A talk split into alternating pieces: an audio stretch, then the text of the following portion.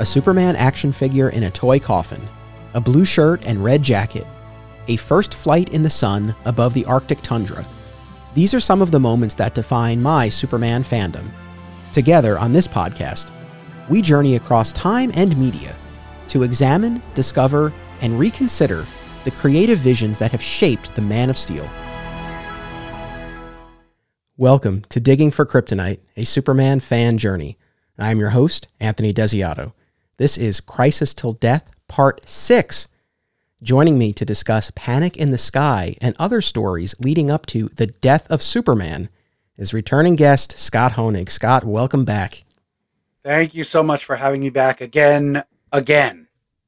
Yes, this is three in a row. This is a little sub trilogy within the larger Crisis Till Death event. And not just any trilogy, you know, for each of these episodes, our homework has been a sizable 50 issue chunk of Superman comics. No small feat. I remain indebted to you. I remain very grateful that not only are you willing to take on these reading projects, but that you you seem to relish them and you never shy away from them. So I appreciate that. Oh, it's my absolute pleasure. I mean, like you, this was also a pretty sizable gap in my Superman reading. So to get to revisit this with you, who also is looking to sort of fill that gap, it's been so much fun. So much fun. I'm really looking forward to talking about the the end of it just prior to to the death of Superman. Awesome. No, that's wonderful. And just to to kind of take our audience behind the scenes for a minute, once again, you know, it's only been a week for the audience, but for us, it's been a good month and a lot's happened uh, on my end in that time. So, uh, for anyone watching the video podcast, you might notice the layout behind me is a little, not radically different, but it's a little different. Uh, Hurricane Ida came for Flat Squirrel Studios, the home office, the home recording studio. We had some water seeping up through the carpet here um, in the home office. Thankfully, nothing, I mean, other than the carpet, which I wasn't all that in love with anyway. Um, nothing was damaged. Um, I got everything out in time. Um, all of us were fine. You know, you, you, look at the news and you look at everything that was happening, cars floating away, you know, stuff like that. In the grand scheme of things, it was more of a yeah, of a hassle and an inconvenience than anything else, and we can deal with that. Um, but what it meant was that I had to empty out everything, and you know, we just we moved here, you know, just over a year ago, and once I got all of my statues and books and art in here. I was like, all right, that's it. I'm so happy to not have to move this stuff again. And sure enough, all had to come out, had to strip the entire room. Well, listen, uh, you know this. I can relate because in the spring, I also had a basement flood and uh, my all the carpet and the walls all had to come out. The furniture had to get thrown away. Thankfully, I didn't lose my comics and my books that you see behind me, but you know, it was the same thing. Like nobody was hurt. It was a huge inconvenience. It wasn't a tragedy, but it it really does. It uproots so much of your life for a huge chunk of time and takes up so much of your thoughts that it's really hard to get the things done that you want to get done. Yeah, a hundred percent. Um, and so we, so my wife, my wife is actually the handy one uh, uh, among us, and uh, so it was thanks to her vision and direction. Uh, we actually we did everything ourselves. So uh, we painted. So you might notice the walls are now blue behind me. Uh, I think I was like, well, now that everything's out of here, like let's take the opportunity to spruce it up a little bit. So just like when you know Clark came back from the dead in his his black costume, I feel like the the office comes back with a little different color. Uh, so I painted the walls. I got colored like I have blue lights over me now.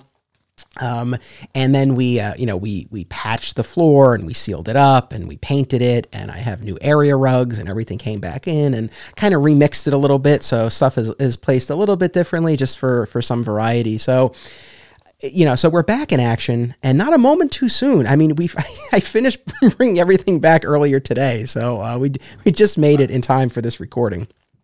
Wow, wow. So we have more in common than we think because my wife, who's also named Stephanie, is also the handy one in in our family too. So couldn't have been more perfect. It's you know it's so funny too because a few episodes ago I had uh, my buddy Jeremy on and eh, same same case there too, where his wife is the handy one. So hey, it's it's a it's a beautiful thing. I mean, don't get me wrong. I like I pull my weight. I I can I you know I, I, take the direction relatively well. But yeah, she's the one who knows what to do and uh, and and got us got us where we needed to go. You know, I, the, the last couple things I want to say about this. One is, you know, they always say you know you don't know you know you know appreciate something fully until you know you you lose it. I, I only I only somewhat agree with that in this case because I've really appreciated having this room, and I've been vocal about that in these episodes and on social media. I mean, this honestly, this was not something I took for granted. but yeah, do I appreciate it even a little bit more now? Yeah, probably. yeah, that makes sense. That makes sense. And then the second and final thing about this, before we dive into the Superman talk, is I, this isn't you know this mm-hmm. isn't Anthony Desiato story hour. I know, but I just wanted to I just wanted to mention this. Uh, just how much, and I know I say this all the time too, but how much I love doing the show. And I was so excited, you know, to get back into this space generally, but also I was like, I can't wait to get back behind the mic and do this next episode. Um, and to any fellow podcasters or aspiring podcasters out there, some unsolicited advice record ahead, bank up episodes. If I hadn't done that, uh, crisis till death, you know, we we would have we would have had to put it on pause, but thankfully we didn't have to. Um, it's getting a little close. Like I, we're recording this the same day that um, part five came out, um, so we're only a week ahead now. So I've ra- I've run out of episodes, but we made it. So you record ahead. It it comes in handy. Yeah, if I can even speak on behalf of the listeners, and I think I can do that because I'm I am a listener myself when I'm not the guest. Um, when you do share things about your personal life, that's just as interesting as when you're actually talking about Superman because you know your listeners get to know you over time, they get to care about you, and so they're more invested in you know when you're talking about Superman and how it relates to you and your life. So you know, definitely, I don't think you have to apologize uh, to your audience for that. That's very nice, but you know now you've really created a monster because now I'm like, oh, I just keep talking about myself. No, I won't. I won't do that. But but I, I, appreciate that, and and I, and I feel the same way from shows that I listen to. It's like it is great to kind of get that insight, and and uh, yeah, I think it does kind of yeah give a little more context for for what you know is discussed uh, on the show. Uh, a, couple of I guess somewhat related things as far as what else has been going on you know, because again, we recorded a bunch of these, and then they've been they've been coming out, but I haven't been recording uh, for a little while. So a few installments ago, uh, Jeremy and I covered the Ruby Spears Superman cartoon from 1988, and we chatted for just about two hours, and we we talked about the entire 13 episode series. And when we were done, I said to myself, "All right, like I, am done. Like I, I've said everything I need to say about the Ruby Spears Superman cartoon. Like I don't think I would do another episode on this. I think I'm good. Like this is great.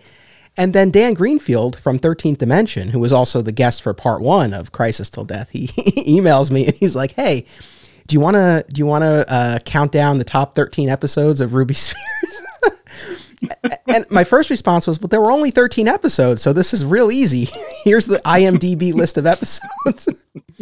and then I was like, "Yeah, sure. Like I am, you know, I can I can rank them and I can kind of talk about the show's unique place in the in the Superman mythology." And he was on board with that, and uh, it was it was a lot of fun to do. And I'm thankful to Dan as always for the opportunity to write for 13th Dimension. Uh, so for anyone who uh, wants to know how I would rank the all 13 episodes of Ruby Spears, uh, you know, head on over to 13thdimension.com. Uh, but it's like just, just, when I thought I was out, they pulled me back in. I was like, all right, I guess I guess I got some more. Yeah, but that article is a really nice companion piece to that episode that you did with with Jeremy too. So uh, you know, I would recommend for those who've listened to the episode, definitely read the article. You'll enjoy it. Well, thank you, sir. Uh, yeah, I'm real happy with how it came out. It was it was it was fun to do, and by the time people are listening to this episode, there might be another article from me at 13th Dimension all about this uh, Stern, Ordway, Jurgens era that you and I have been discussing. Interesting. So all right, I'm going to have to check that out. Either either as people are listening or watching to this, or maybe a little bit thereafter. Not quite sure, but uh, yeah, I've got something else in the works. So uh, yeah, I do. I you know kind of to your point, I do somewhat look at them as, you know, like as companion pieces. Like obviously the articles can stand on their own. And I know there are plenty of people who just go to Dan's site who they'll read the article. They might never check out the podcast. Um, but for those who, who do both, I think they, you know, you do kind of see how they fit together, which is cool. Um, and you know, kind of on, on, that note of of Thirteenth Dimension readers in particular, uh, Dan put up an article uh, when he was on part one of this event where we talked about the John Byrne Superman run. So Dan put up an article uh, about the podcast and about the Byrne run generally. We picked up so many new listeners uh, to this podcast, which is great, and I really appreciate it. I welcome anyone who's new to the show. I hope you're enjoying these episodes. I hope you go back and check out the past ones. Um, you know, again, if, if you like what you're hearing, uh, you know, please rate and review on, on Apple Podcasts. Uh, if you're on YouTube, you know, thumbs up and subscribe. It's, it is greatly appreciated, and it does help other people find the show. Uh, aside from just feeding my ego, which you know, there's there's that as well. So, anyway, I think that's I think that's all the business that I have. Is there anything you want to bring to the table, Scott, before we dive in? Uh, no, I'm just okay. excited to get to talk about these comics. All right, let me pull up my handy spreadsheet here. Uh, to, as we always do, lay out the uh, the specific issue numbers that we are discussing. Okay, so for this episode, we read Superman 60 through 73, Action Comics 670 through 683, Adventures of Superman 483 through 496, and Man of Steel uh, numbers 4 through 17. Uh, so that's what we read for this conclusion of our sub trilogy here. Um, you know, Panic in the Sky was was kind of the big tentpole uh, story of this batch of reading.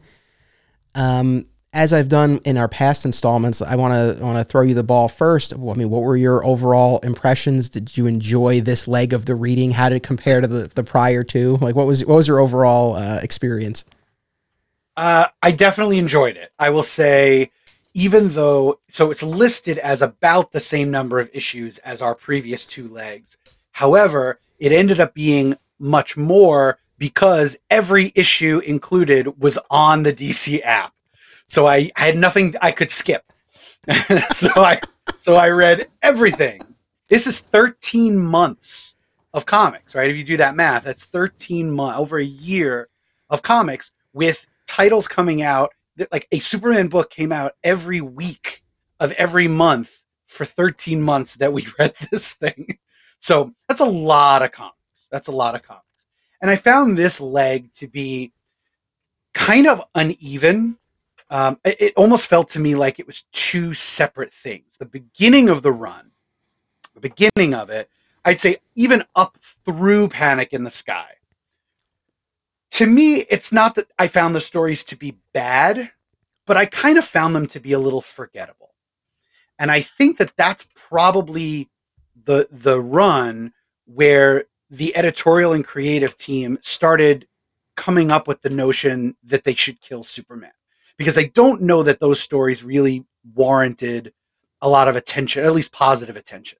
So I think that's probably where they started planning it. And the and I love the death of Superman, but the shame of that being planned so far in advance is I actually think the run gets better as it moves toward that death of Superman. So it, it's sort of like they might not have needed to kill him based on the strength of the comics that led right up to it it you know it's it is what it is but uh, that's kind of where i see it as a whole Okay, fair enough. Um, so a couple of things to unpack there. First, you know, you mentioned all of the issues being on the app. You know, I dump on that DC app uh, on an on an basically an episodic basis here. So, in fairness, uh, all of the issues assigned for this episode are on the DC app, and uh, I have to give them credit because they do have their um, they have a, there are a number of re- I, I, think they call them storylines on the app or or but essentially they're reading lists.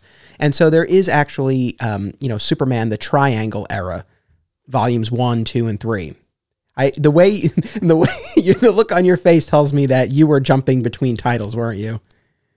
I had three oh I'm sorry. four separate tabs open for each of the titles, and I kept having I memorized the order at a certain point. I'm like, all right, I know Superman comes first, then Adventures, then Action, then Menace. oh no! Oh, I'm so sorry. Part of me is like I shouldn't have even said anything.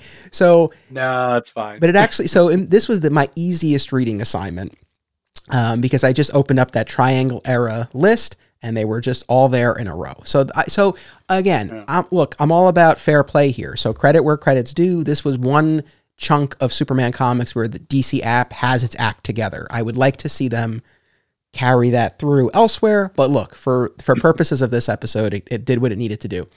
Um, and now, as far as the death of Superman, that's obviously going to be our subject for for the next episode. And uh, Bernie Gerstmeyer, who was here for uh, for part two of Crisis Till Death, he'll be back for that, and and Reign of of the Superman. So we'll get into this more there, but.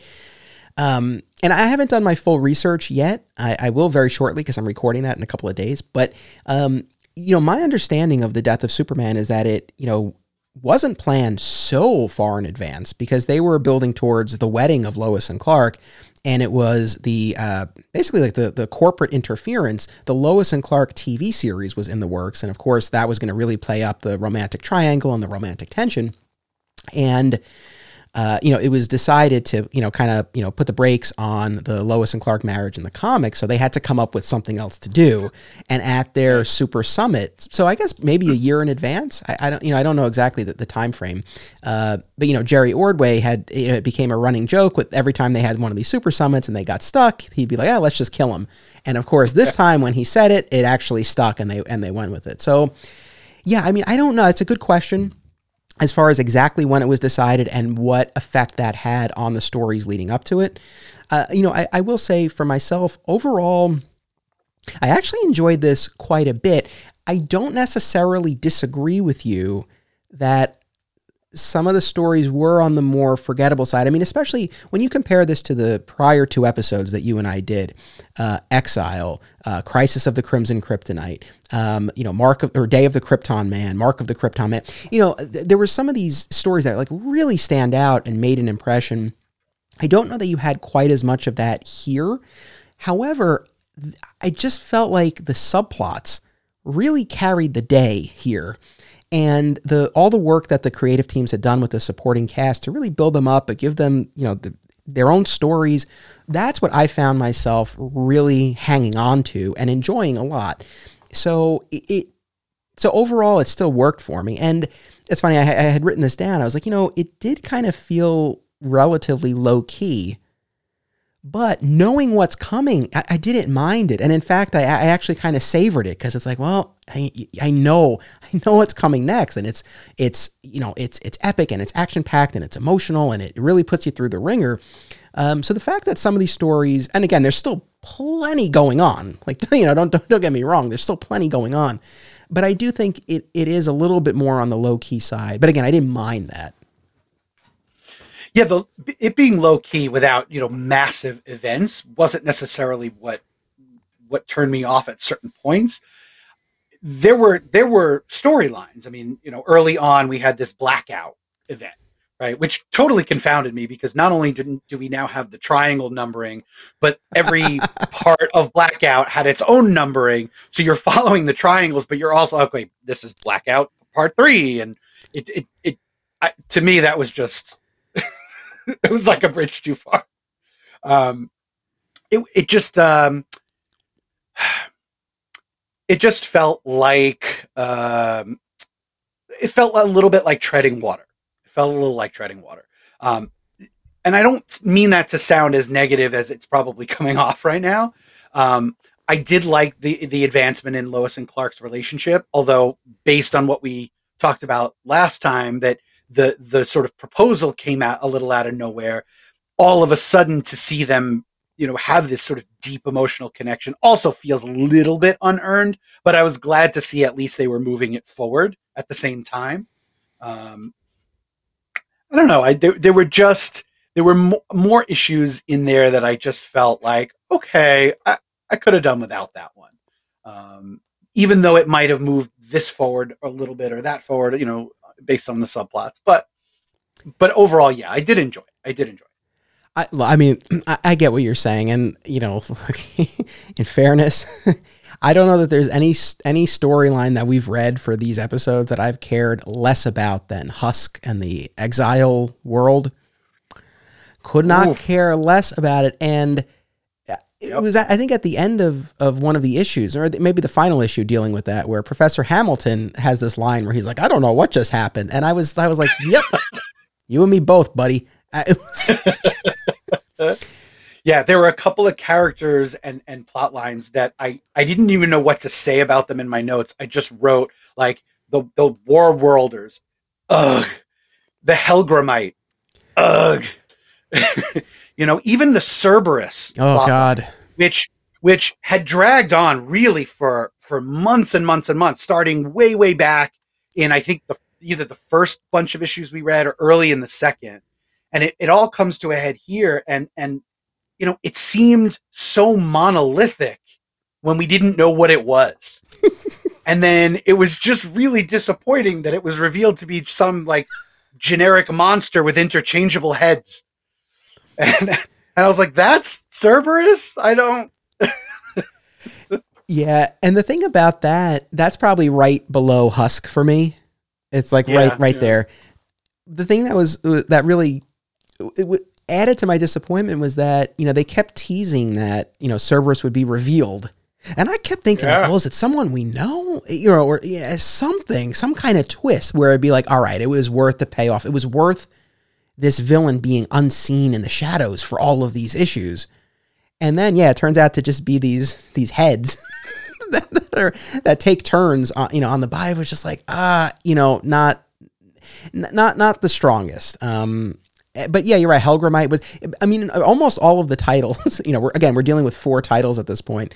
You know, almost all of them had you know something like that. And you know, kind of on that note though, and this isn't even a positive or negative, but you know, it, you really do get to see where the interests lie for each of the creative teams, right? Because Simonson and Bogdanove, like they definitely did most of the work with Cerberus. Jerry Ordway, I think the Husk and Exile World stuff was him going way back to, um, you know, the, like the Marv Wolfman period. I mean, this started a long time ago. Uh, you know, Roger Stern did most of the work with Hellgrammite. So like they each, you know, they each kind of had. And now I'm using examples of things that we happened not to like, but there's plenty of other stuff that I, you know I, I did enjoy, and, and perhaps you did as well. Same. Um, but yeah, like you definitely got to see what like you know what characters and stories they were interested in pursuing. For sure. And look, the plus side of having an an issue of Superman every month meant that for some of the storylines that I didn't love, it's over in a month right? So like for me, one of the one of the low points was the Blaze Satanus War or Satanist War. I don't know how it's pronounced, but um, but they're four issues, and then it was done. You know, a month of time. So we push that aside and yeah no there there is something to be said for that no i felt the same way too like I, you know and you mentioned that i've always said satanus but your guess is as good as mine uh, Me but, too. But, you know that. that that story arc, you know, is another example. And We've talked about this in other episodes, and I've gone on record, and I I I don't know that this will ever change. I'm not a huge fan of Superman and the supernatural. just Same. I don't love it. You know, I want to give a shout out though. I, I was mentioning our audience earlier. I want to give a shout out to uh, you know one of our audience members, Douglas. Um, he he has been messaging me throughout this uh, this run of episodes because this is his favorite period as a Superman reader, and he acknowledges that he is likely in the minority on this, but he loves horror. I mean, not loving horror, loving horror doesn't put him in the minority, but loving the mix of of horror and Superman and and and the supernatural with with Superman. Uh, so you know, for him, I think you know like he really enjoyed these stories, and and that's the thing that's cool. I mean, there's you know something for everyone, and you know what we might not like, someone else does, and vice versa. So it's all good, and you know it's it's actually it was cool to hear that from him because it's like well at least at least someone enjoyed it you know? It's like i'm glad that you know there was a reason for this. It speaks to to some portion of the audience however large or small it might be and we've always said that that that just because a story or an arc or or a theme or something isn't to our particular liking doesn't make it wrong doesn't make it you know we, uh, we would never say it shouldn't exist. I'm, I'm thrilled that there's an audience for it. I'm thrilled that someone like douglas and and if douglas likes it i'm sure lots of people like it. What is what's a little bit frustrating as a reader trying to read all of the books in this period which you kind of have to do because the subplots extend over all of the titles is that you're sort of forced to read some of the you know the genre stuff that might not be to your to your liking. So for for us, not loving the supernatural elements of Superman, it's not like I could say, okay, I just won't read that title. I'll read the other three. I just won't read that title because you can't and still be able to follow. I say that, but like, I mean, there's recaps in every issue, so you it, you probably could skip an issue and they recap it for you, but you know, we're gonna read them all. Right. Yeah. No. Uh, your point is well taken. I mean, that's true. I mean, that you know, when we talk about this triangle era, you know, generally, it's like you know that's sort of the catch with it. I mean, on on the one hand, you have four creative teams, you know, working in unison in a way that, not to be hyperbolic, but I don't know that we've seen before or since. I mean, the level of mm-hmm. coordination um, and and and again, you know, kudos to you know Mike Carlin, the editor, for you know uh, show running this. Right, um, you know, it really creates this you know basically like television show feel. You know, as you're reading these comics, and so uh, you know, I I, I really appreciate what they did, but it's like, yeah, it does. You know, you are kind of forced to read all of them. I mean, like you said, you you could skip some. There's a, they give you enough context in the other issues, but uh, I don't know that it would be as as rich a reading experience um, if you did that. So yeah, you are kind of stuck wading through some stuff that you might not love.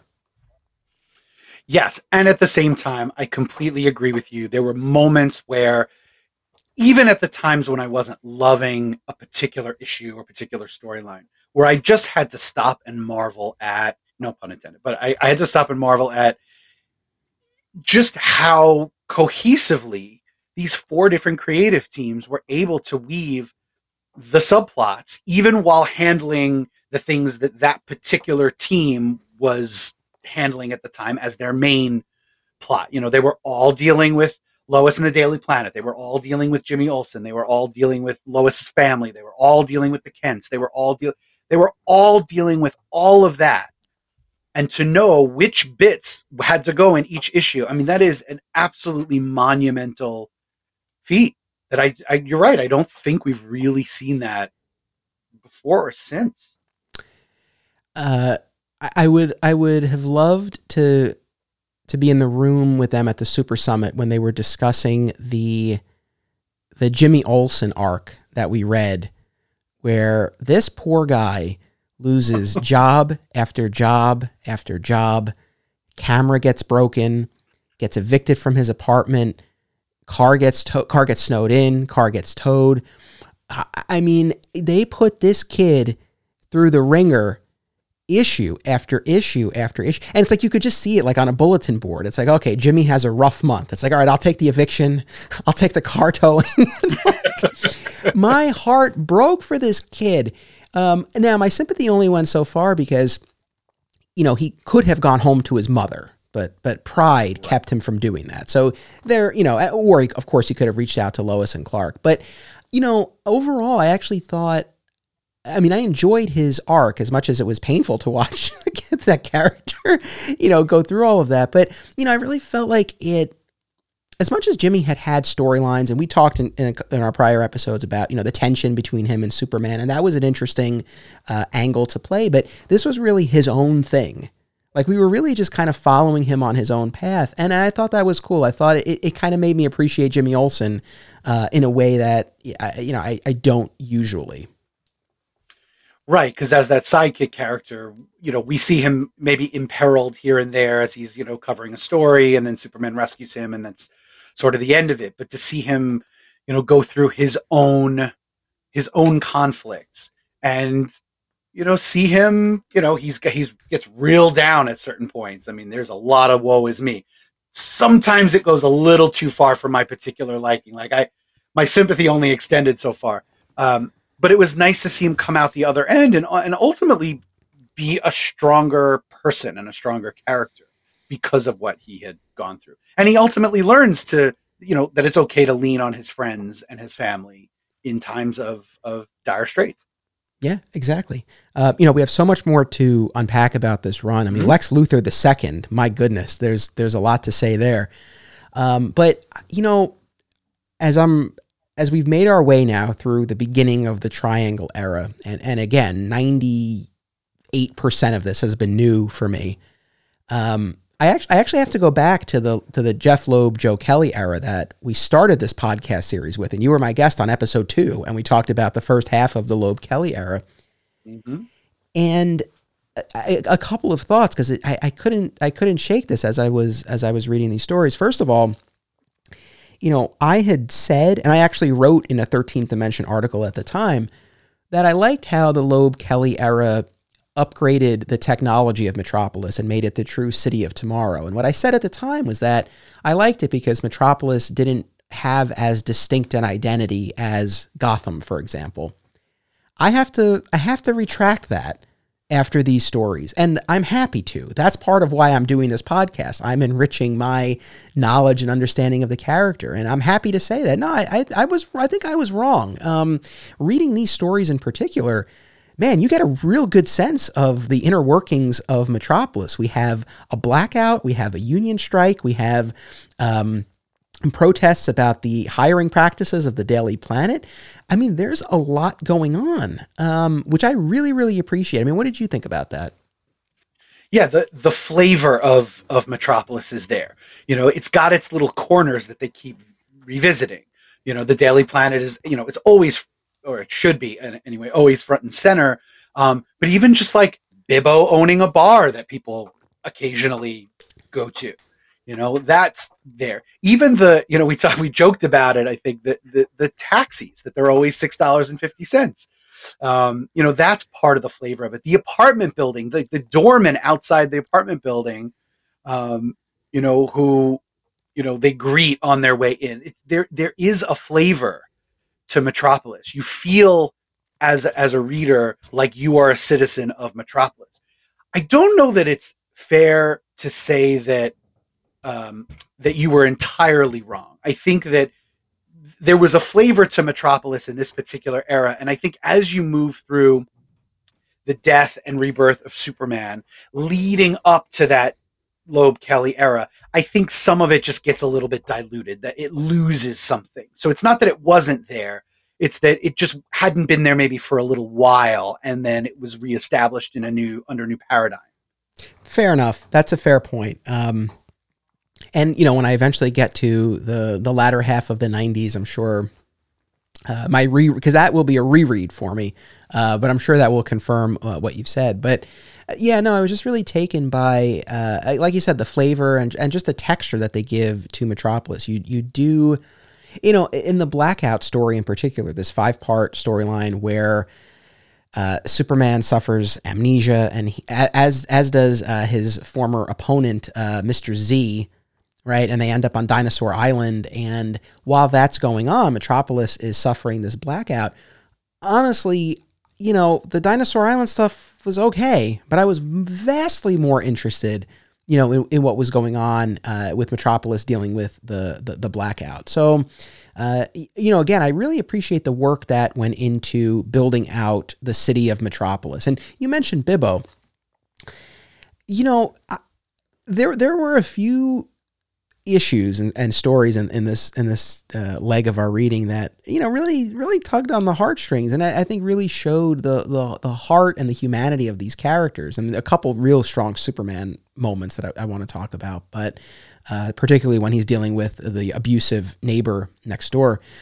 Um, but you know Bibbo is such a big-hearted kind-hearted generous guy. I mean it was it was touching you know that he wins the lottery and all he does is give you know, he just gives. He lets his friends drink for free, and he, you know, he donates toys for the kids, and he takes in Jimmy Olsen. Um, you know, it was great. And again, of course, this is the Hob's Bay, aka suicide slum area of Metropolis. That's you know meant to be, uh, you know, the, the, underbelly of the city. But you know, you you know, you see this beacon of of goodness there in Bibbo. Um, yeah, I love it, and it's a nice counterpoint. Again, we spend so much time in, you know, LexCorp Tower and the Daily Planet, but to really get to spend time with the people, uh, you know, uh, down below. It was really cool. I agree. I agree. Now, you mentioned Mr. Z, and I have to go back to him. I had I had one overwhelming thought as Mr. Z continued to be a presence in the book, in the books. Um, are you familiar with the SNL skit from a few years ago called David Pumpkins with Tom Hanks? Mm, the Halloween sketch. Sorry. Okay. So they they basically did this Halloween sketch where they're simulating a ride at an amusement park that has a hundred floors of frights. And you go into this spooky elevator, and every floor, the doors open up, and there's something really creepy that happens.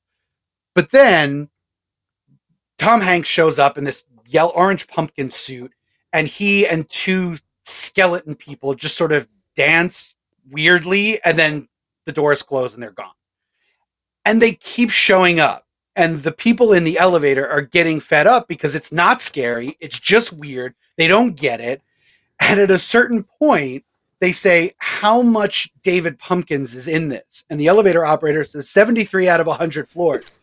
And they go, Why did you go all in on David Pumpkins? And that's how I felt about Mr. Z. Like, why did you go all in on Mr. Z? He wasn't that great a character to begin with.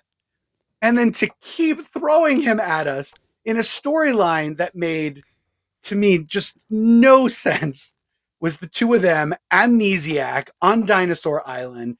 I, I also was so disinterested. I just wanted to get back to Metropolis. I, I I don't disagree, and I I think we probably had a similar reaction because again I didn't really know anything about the blackout story. You know, going into this reading, obviously I had heard Panic in the Sky. I had seen it in back issue bins rummaging through as a kid, but um, um, blackout had really escaped my radar, so I knew next to nothing going in. And I I, I think my first thought was like this like this guy again. You know, I felt like they kind of got whatever mileage they could out of him previously. And you know, the setup for Blackout, and that comes very early in in the the reading for this episode. But uh, you know, Professor Hamilton is creating this device for Superman to allow him to see the the fortress in the Arctic. Which, by the way, if I'm not mistaken, I, this is the only time we deal with the fortress in this run of uh, uh, of issues. I believe you're right. This yeah. yeah. this this leg of reading was real, real, real light on Fortress, Krypton. I mean, there's no Eradicator, none of that. Um, obviously, we'll get back into that in Reign of the Supermen, but for now, they, they that really took a back seat. Uh, which, on that note, you see a lot of that. I mean, there, you know, we don't spend much time with Cat Grant this time around. For example, we right. spend very little time with the Kents. Um, so there's right. there's really an ebb and flow to the subplots and the and the supporting cast. Although again, overall, I think it I do think it works well. Um, you know, maybe with some exceptions, but I you know I think there's enough variety and you know stories and characters weave in and out before you can get you know too tired of something. Um, but anyway, so Professor Hamilton is creating this device to allow Superman to you know observe the fortress, so he doesn't have to fly there all the time to check on it. And that's when Mister Z interferes and messes up with the device, and and again they they both lose their their memory. Yeah, I mean I don't I don't know how much their escapades on, on Dinosaur Island really added. The only aspect of it that I did think was interesting was the decision to leave Mr. Z there at the end and not bring him to justice, this idea that, you know, and and Mr. Z even said, like, I'm treating this as the first day of, of the rest of my life. And it's like, well, maybe this is an opportunity for redemption. And I don't I don't know if that character ever comes back. I don't think so. To be honest, I, I hope not. so, I don't know if we'll ever get an answer as to you know uh, uh, you know what what became of him. But that was the only thing that I was like, oh, like that's kind of interesting, like that moral you know quandary. It's like, do you bring him? in? He doesn't remember what he did. Um, you know, it, might it be worthwhile to give him a chance to be a better person now uh, that he's this blank slate? But other than that, yes, I was far more interested in the in the actual blackout, not the blackout of his mind. Right, right, right. The the setup though works because when he does return and he has his memories back, uh, the the conflict becomes you know Metropolis essentially bl- not blaming him, but but saying like we were dealing with this. Where were you? You're the one who's supposed to be here helping us during times like these, and you were nowhere to be found. And and so Superman has to sort of deal with that. Not that it was his fault, but certainly he has to you know take ownership of the fact that he he has to some extent lulled the metropolitans into a sense of sort of false security that Superman. I think we talked about this a little bit last time. Like they believe that he will be there when they need him, and he can't always be. And so the blackout, you know, storyline gave him a reason to not be there. I just don't love the reason, but I like the fact that he wasn't there. Yeah, I like that too, and and yeah, like you said, I mean that does point out these larger questions, and we've you know we've addressed the, this this on the show before because I think it's fascinating. It's like yeah, if he does too much for people, um, you know, might they become too reliant, and then they can't take care of themselves, or they're more likely to put themselves in dangerous situations because they know they have this safety net. It, I mean, it really does bring up some interesting, uh, you know, questions on that on that front. Um, yeah.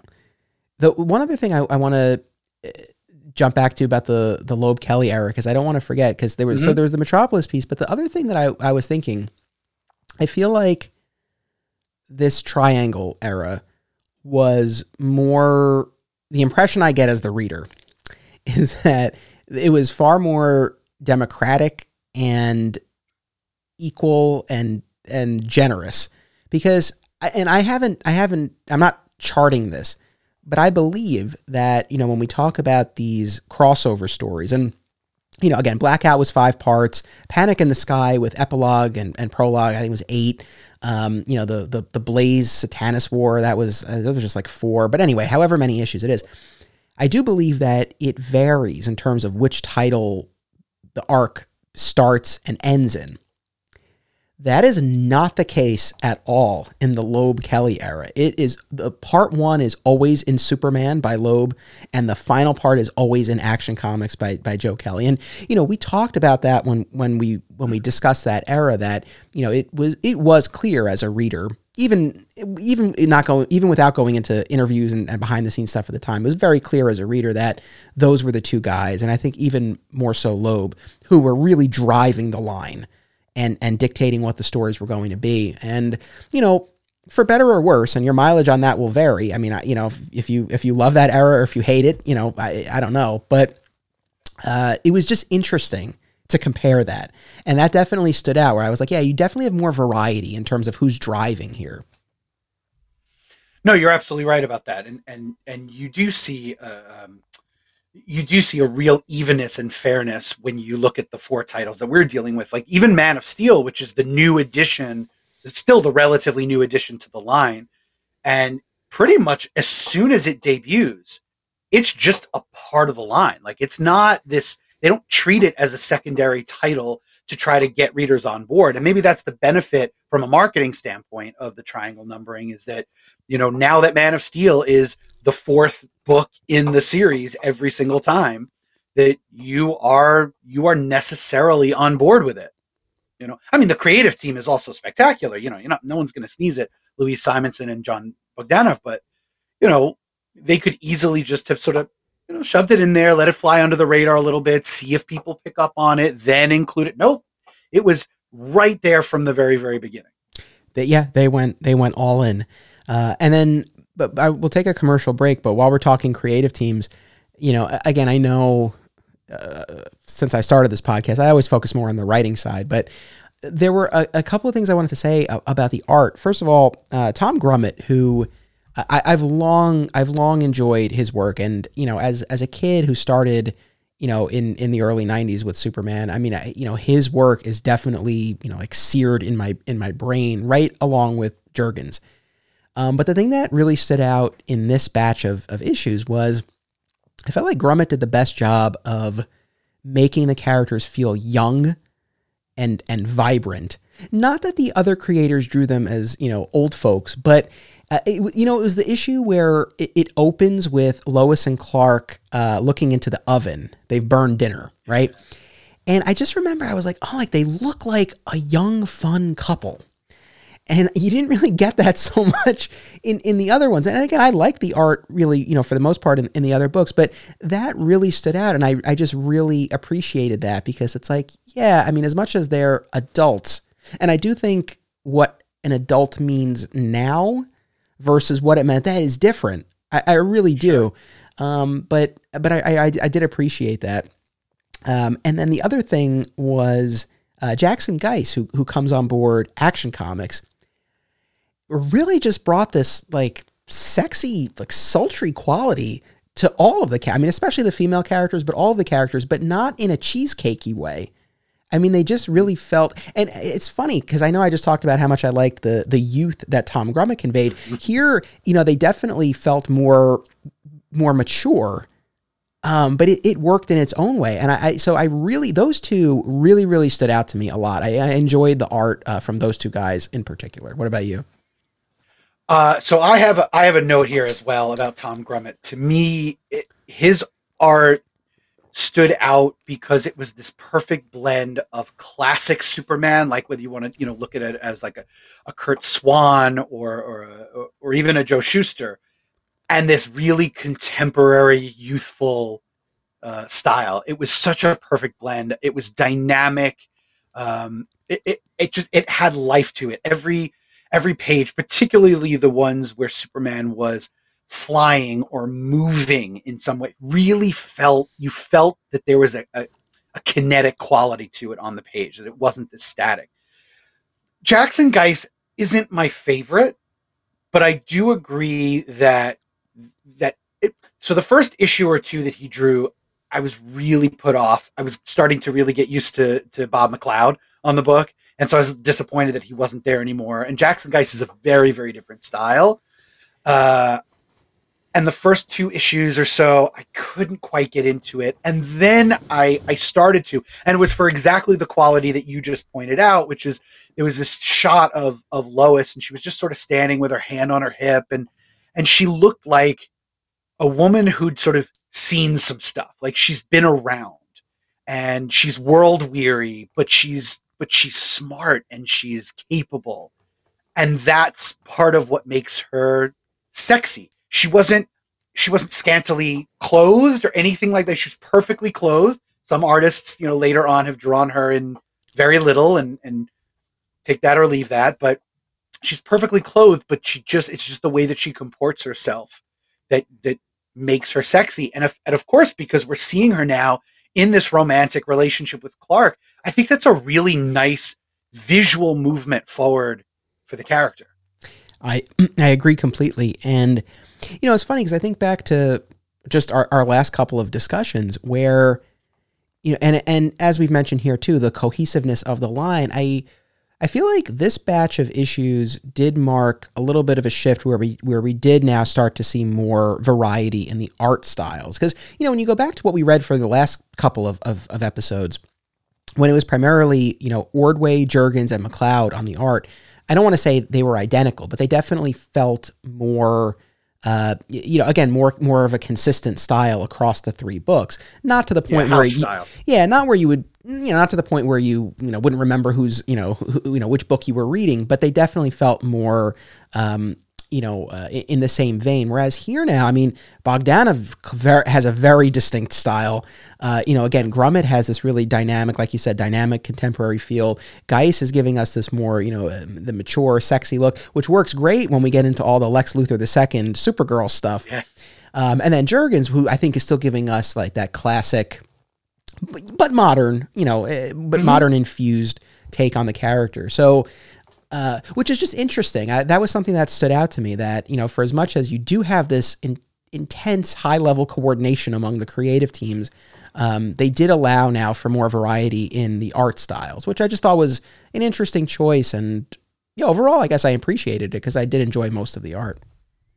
Yeah, no, I I, I agree. Um, there's one moment, and, and I guess we'll talk about it in a bit, there's one sort of two issue back to back thing where I wish the artists had been flipped. Oh, okay. Let's take a commercial break and then we'll pick uh, we'll pick right back up on that because I'm I'm very curious. That's a cliffhanger, folks. So don't uh, don't go anywhere as we go to a commercial break. We'll be right back. Shadadigans is a weekly podcast by dads sharing their fairly new dad experiences and also just talking about whatever. Listen, relate, and laugh. I was a guest on episode 90, and it was a blast. One of the hosts is a multiple guest of this show, Justin DeVoe. To follow Justin's fitness and cosplay journey, follow him on Instagram at Real Life Lobo. And if you're interested in starting or continuing your own fitness journey, check out Iron and Honor on Instagram. If you enjoy this show, please make sure you subscribe, rate, and review. I also hope you'll consider joining my Patreon community. The support of my patrons enables me to produce this podcast, and patrons get rewards too, including exclusive episodes, advanced listens, and more. Sign up today and get instant access to the back catalog. visit patreon.com slash Anthony Desiato. Thank you to all of my patrons. I truly appreciate your support. I really do appreciate everyone's support. So thank you to everyone who's a patron, uh, especially you know when you get hit with an unexpected home improvement project. really is really appreciated. All right, what was the two? I can I think I can guess, but I want I don't want to uh, I don't want to step on your toes. What was the two part story where you wish the artist had been flipped? So there's a pair of Christmas issues. Oh, one yeah, one appears in uh, Superman and the other in uh, Adventures of Superman. And the Superman, the the the Superman issue was such a standout issue to me. Um, it was this story about Superman sort of going annually to like read all of the mail that has come in uh, over the course of the year. Yeah, Metropolis it's mailbag. This, it's a tradition. Metropolis mailbag, and it's this beautifully layered story because they don't they don't give away what he's thinking and feeling right away. They kind of lead the reader to believe certain things, to question those beliefs, and then to supplant them with something new. So the first thing that he he sort of says is, "I don't want to do this. I don't want to do this."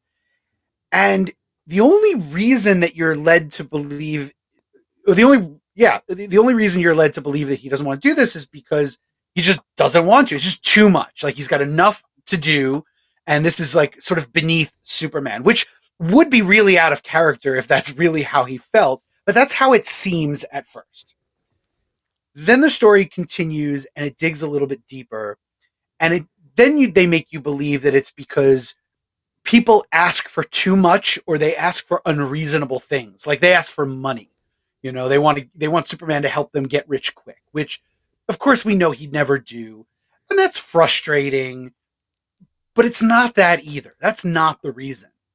The real reason we learn that he doesn't want to read the mail is because he knows he's going to get these letters that are going to remind him that he just can't help everybody. Right? Someone's going to ask for something that he can't deliver on. This little boy is asking for Superman to save essentially save his father who's dying. And that's just not that's just not within his powers. You know, it takes us right back to Superman the movie. He says all these things I can do, and I couldn't save my own father who just had a heart attack. It's just, he can't stop it. Um, and there's this beautiful pair of lines where the kid says, But you're Superman. The emphasis on the super, and his reply is, No, I'm Superman. Emphasis on the man. And that was such a powerful Superman moment for me. Right? I loved that issue. I absolutely loved that issue. There was another Christmas episode right afterwards in Adventures of Superman 487, which I found completely forgettable and unnecessary, but was beautifully drawn by Tom Grummett. And I wish that the art had been flipped because I would have loved to have seen Tom Grummett do that story that I really loved that Jackson Guice drew. Fair, fair enough. But I, I, I, I loved that Metropolis mailbag issue for all of the reasons you just. I don't really have anything to add. I think you encapsulated it uh, beautifully. And and kind of jumping off from that, you know, there were an, a number of stories that, again, you know, plot wise, in a lot of these these issues and arcs, as we've said, you know, some were stronger than others. Overall, this was probably plot wise maybe a little bit on the weaker side. There were some real standouts. I mean, again, I the Lex the second arc I thought was fascinating. I really enjoyed the Sons of Liberty story. Uh, with with Pete Ross, so there was there were some really strong moments. We'll talk about Panic in the Sky in, in a minute. Although I'll be honest, I was not all that in love with Panic in the Sky.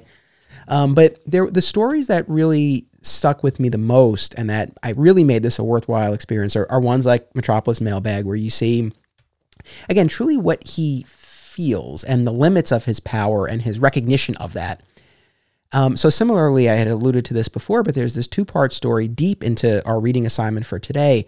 Um, Crisis at Hand, I believe it's called. It's a two parter. It's Man of Steel and it's Superman. And you know, we've we've met Clark's neighbor Andrea, you know, in, in passing a bunch of times, And for a couple of issues prior, you know, he's noticing some bruises on her and she's a little skittish, but, you know, he gets distracted or she runs away. You know, it's not enough for him to really piece it all together yet until we get to this two part story where um, it's a very powerfully drawn sequence, I thought, where, you know, Clark's asleep and he's eventually, you know, uh, you know, woken up by the sound of uh, the, the husband next door beating Andrea and you know he intervenes as superman and you know sadly as is often the case in these domestic violence situations um, you know the wife calls the police to apprehend superman for breaking in and, and hurting her husband and you know for these two issues i mean it really uh, you know we f- I really as the reader you really felt clark's frustration that there was nothing he could do. Like he went as Clark to the local police station and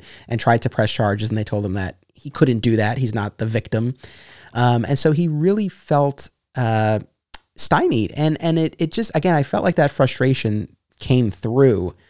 And you know, it put him again. I, I we've talked about this. I always reject the notion that oh, it's too hard to write stories for Superman. It's like no, and this is a perfect example where, just like with Metropolis Mailbag, it's like he has all these powers, but there are some things that those powers can't solve. This was an instance where you know the the, the person he's trying to save needed to want to be saved before he could do anything. And, you know, eventually we get to that point and it's really Lois and Clark more so who are are intervening in part two of that story and Lois is banging on the door.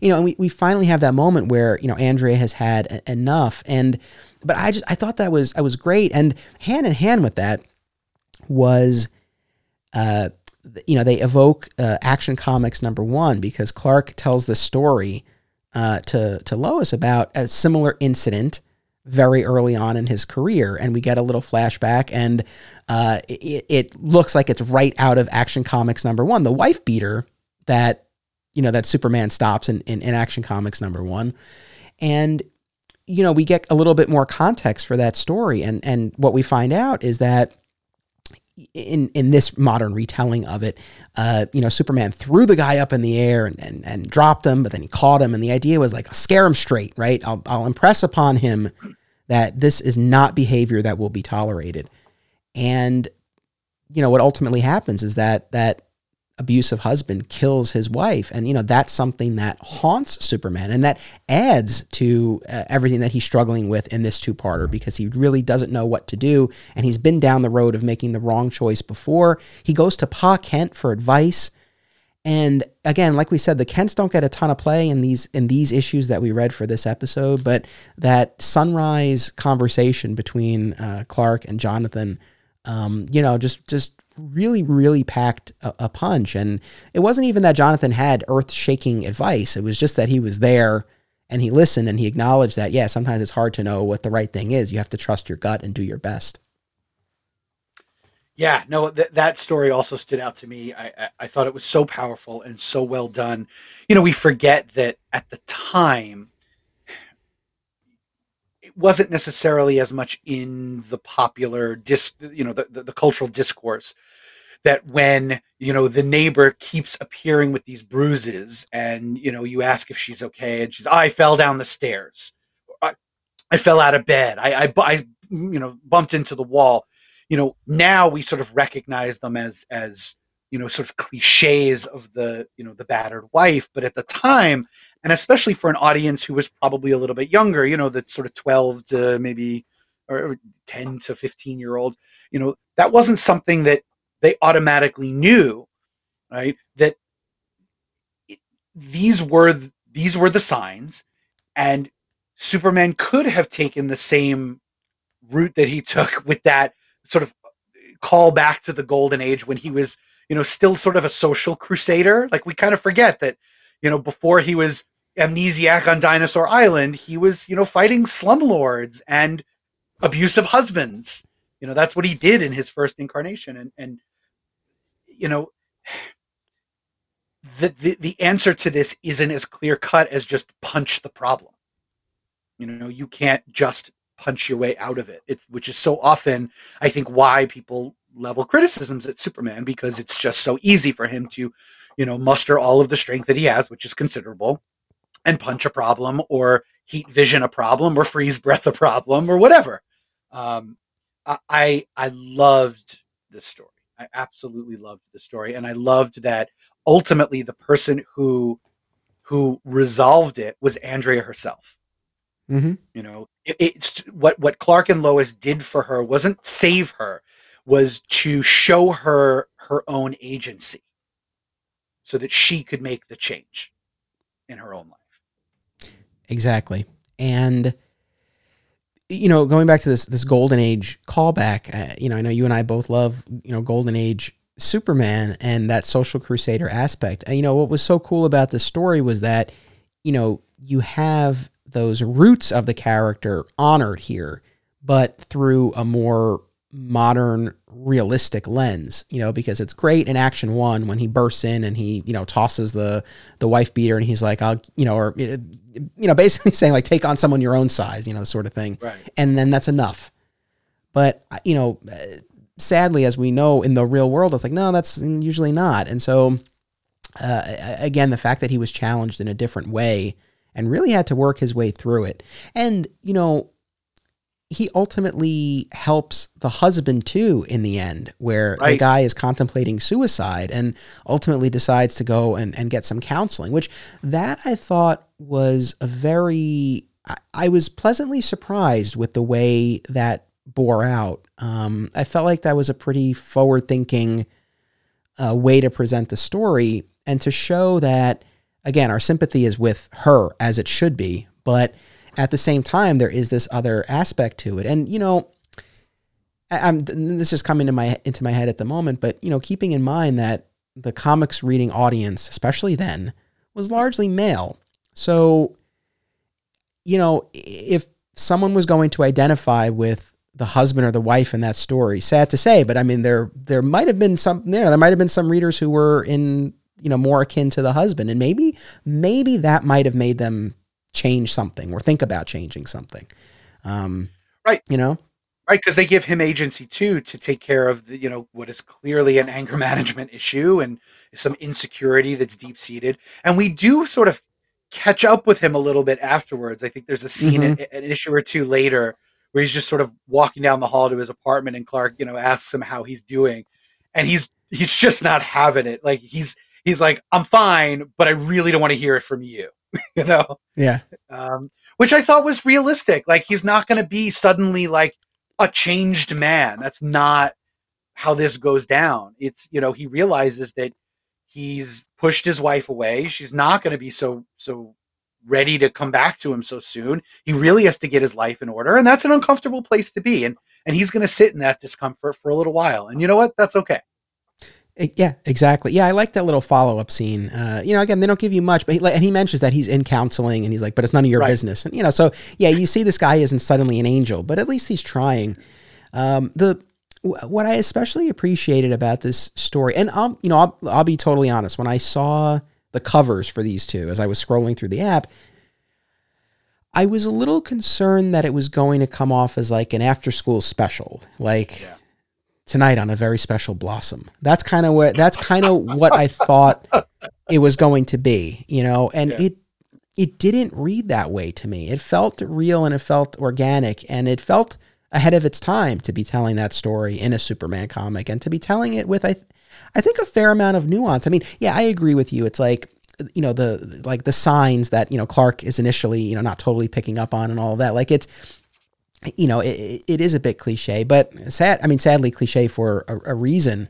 Um, so you know maybe maybe the initial setup to the story might have been a little you know maybe a little more refined if it were told to. But I, I really think it holds up. You know, it holds up and it doesn't come off as preachy uh, or after school especially. And I really I, I really have to you know give them kudos for that. So that was Louise Simonson and Dan Jurgens on Man of Steel and Superman. Uh, yeah, a real real strong two parter that stood out. Yes, and and here's where the the weekly issues really work is that you know, yes, it's a two-parter with the label crisis at hand on the issues, but the reality is the the build up to it was seeded several issues before in other titles, right? They didn't just pop in tell this story about spousal abuse and then pop out without any follow-up which in a sitcom they might have done right? You get you you get your one half hour they're going to do their thing and the next week it's like none of it ever happened because we got to get back to the funny. Uh, this it felt again it, you know that flavor of metropolis like of course clark and lois have neighbors. Of course they're going to have neighbors. And they're people that you see and when you see them they're having they have their own lives. Yes our job is to follow clark and lois because it's the superman title but you know these people have their own lives and their own problems. And so it, when it's in there and then it explodes into the conflict right? It becomes the a story for a little while and then it fades out and becomes a b and c story again right? So it's not forgotten about. Um, that's that is the benefit of having the four part month. You know? Yeah, the way they're able to weave everything in and out, and again achieve that ebb and flow, I think was very very strong and very well executed. And you know, I again we I, we keep talking about the supporting cast. It's you know, it's it's quite the canvas. It's quite the cast of characters. I mean, uh, of course, yes, Clark and Lois, Jimmy, Perry, you know, our, our core group, but also Alice and of course Lex and Lex's, you know, various uh, doctors and associates. Uh, you know, yeah. Supergirl, Bibbo, uh, Maggie Sawyer, Dan Turpin, uh, Inspector Henderson, you know, again, Cat Grant, Jose Delgado. I mean, the list goes on. And I, I think what, what I just so appreciate, again, when, you, when you're in an issue or storyline where maybe the plot isn't grabbing you, you, you know, you're still invested in the character. So there's that value.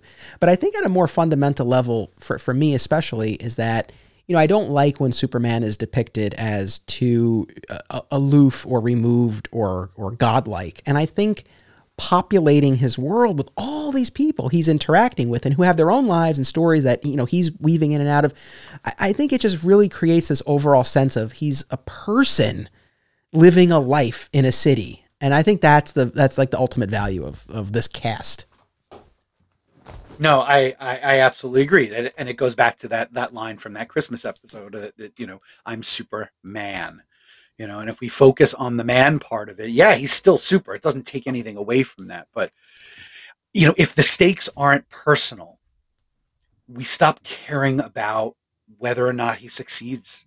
It, just that's it's just good storytelling. So you know when it when it gets to to be its most ridiculous, you know, you'll notice like the theme throughout our three episodes here has been when when it goes to the realm of the sort of ridiculous where it's it hinges so much on just plot some plot device then you and i tend to check out a little bit.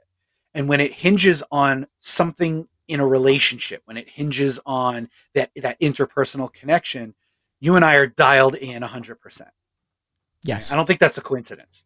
No no, no, I'm t- yeah, I, I agree with that completely. Um, and you know, kind of continuing along this thread of of the personal, but also just showing the humanity of of Superman. Again, that two parter and the, and the Metropolis mailbag, those those really uh, accomplish a lot.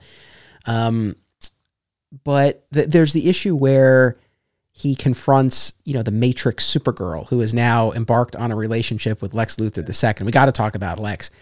Um, and yeah. you know, Clark doesn't know, you know, what's going on. He doesn't know if she's revealed his secret. You know, there's that worry.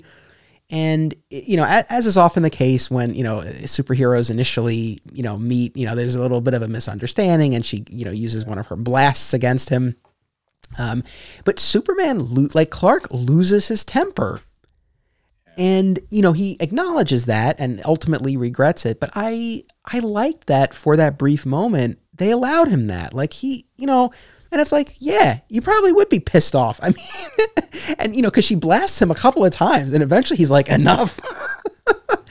uh, but I, I thought I, I appreciated that they allowed him that. You know, that he he is a man, and you know. Uh, again, I can't wait to talk about the Sons of Liberty story because that one I really really like.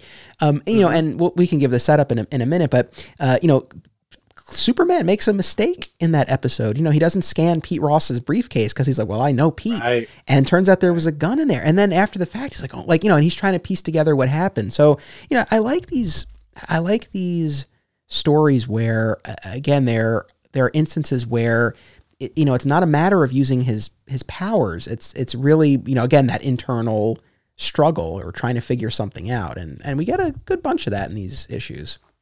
You know, we do, and that and that fight with the the Matrix Supergirl to me, while it's an interesting physical confrontation, it it's all born out of character because you know Superman is at that point rightfully I think terrified on two different levels.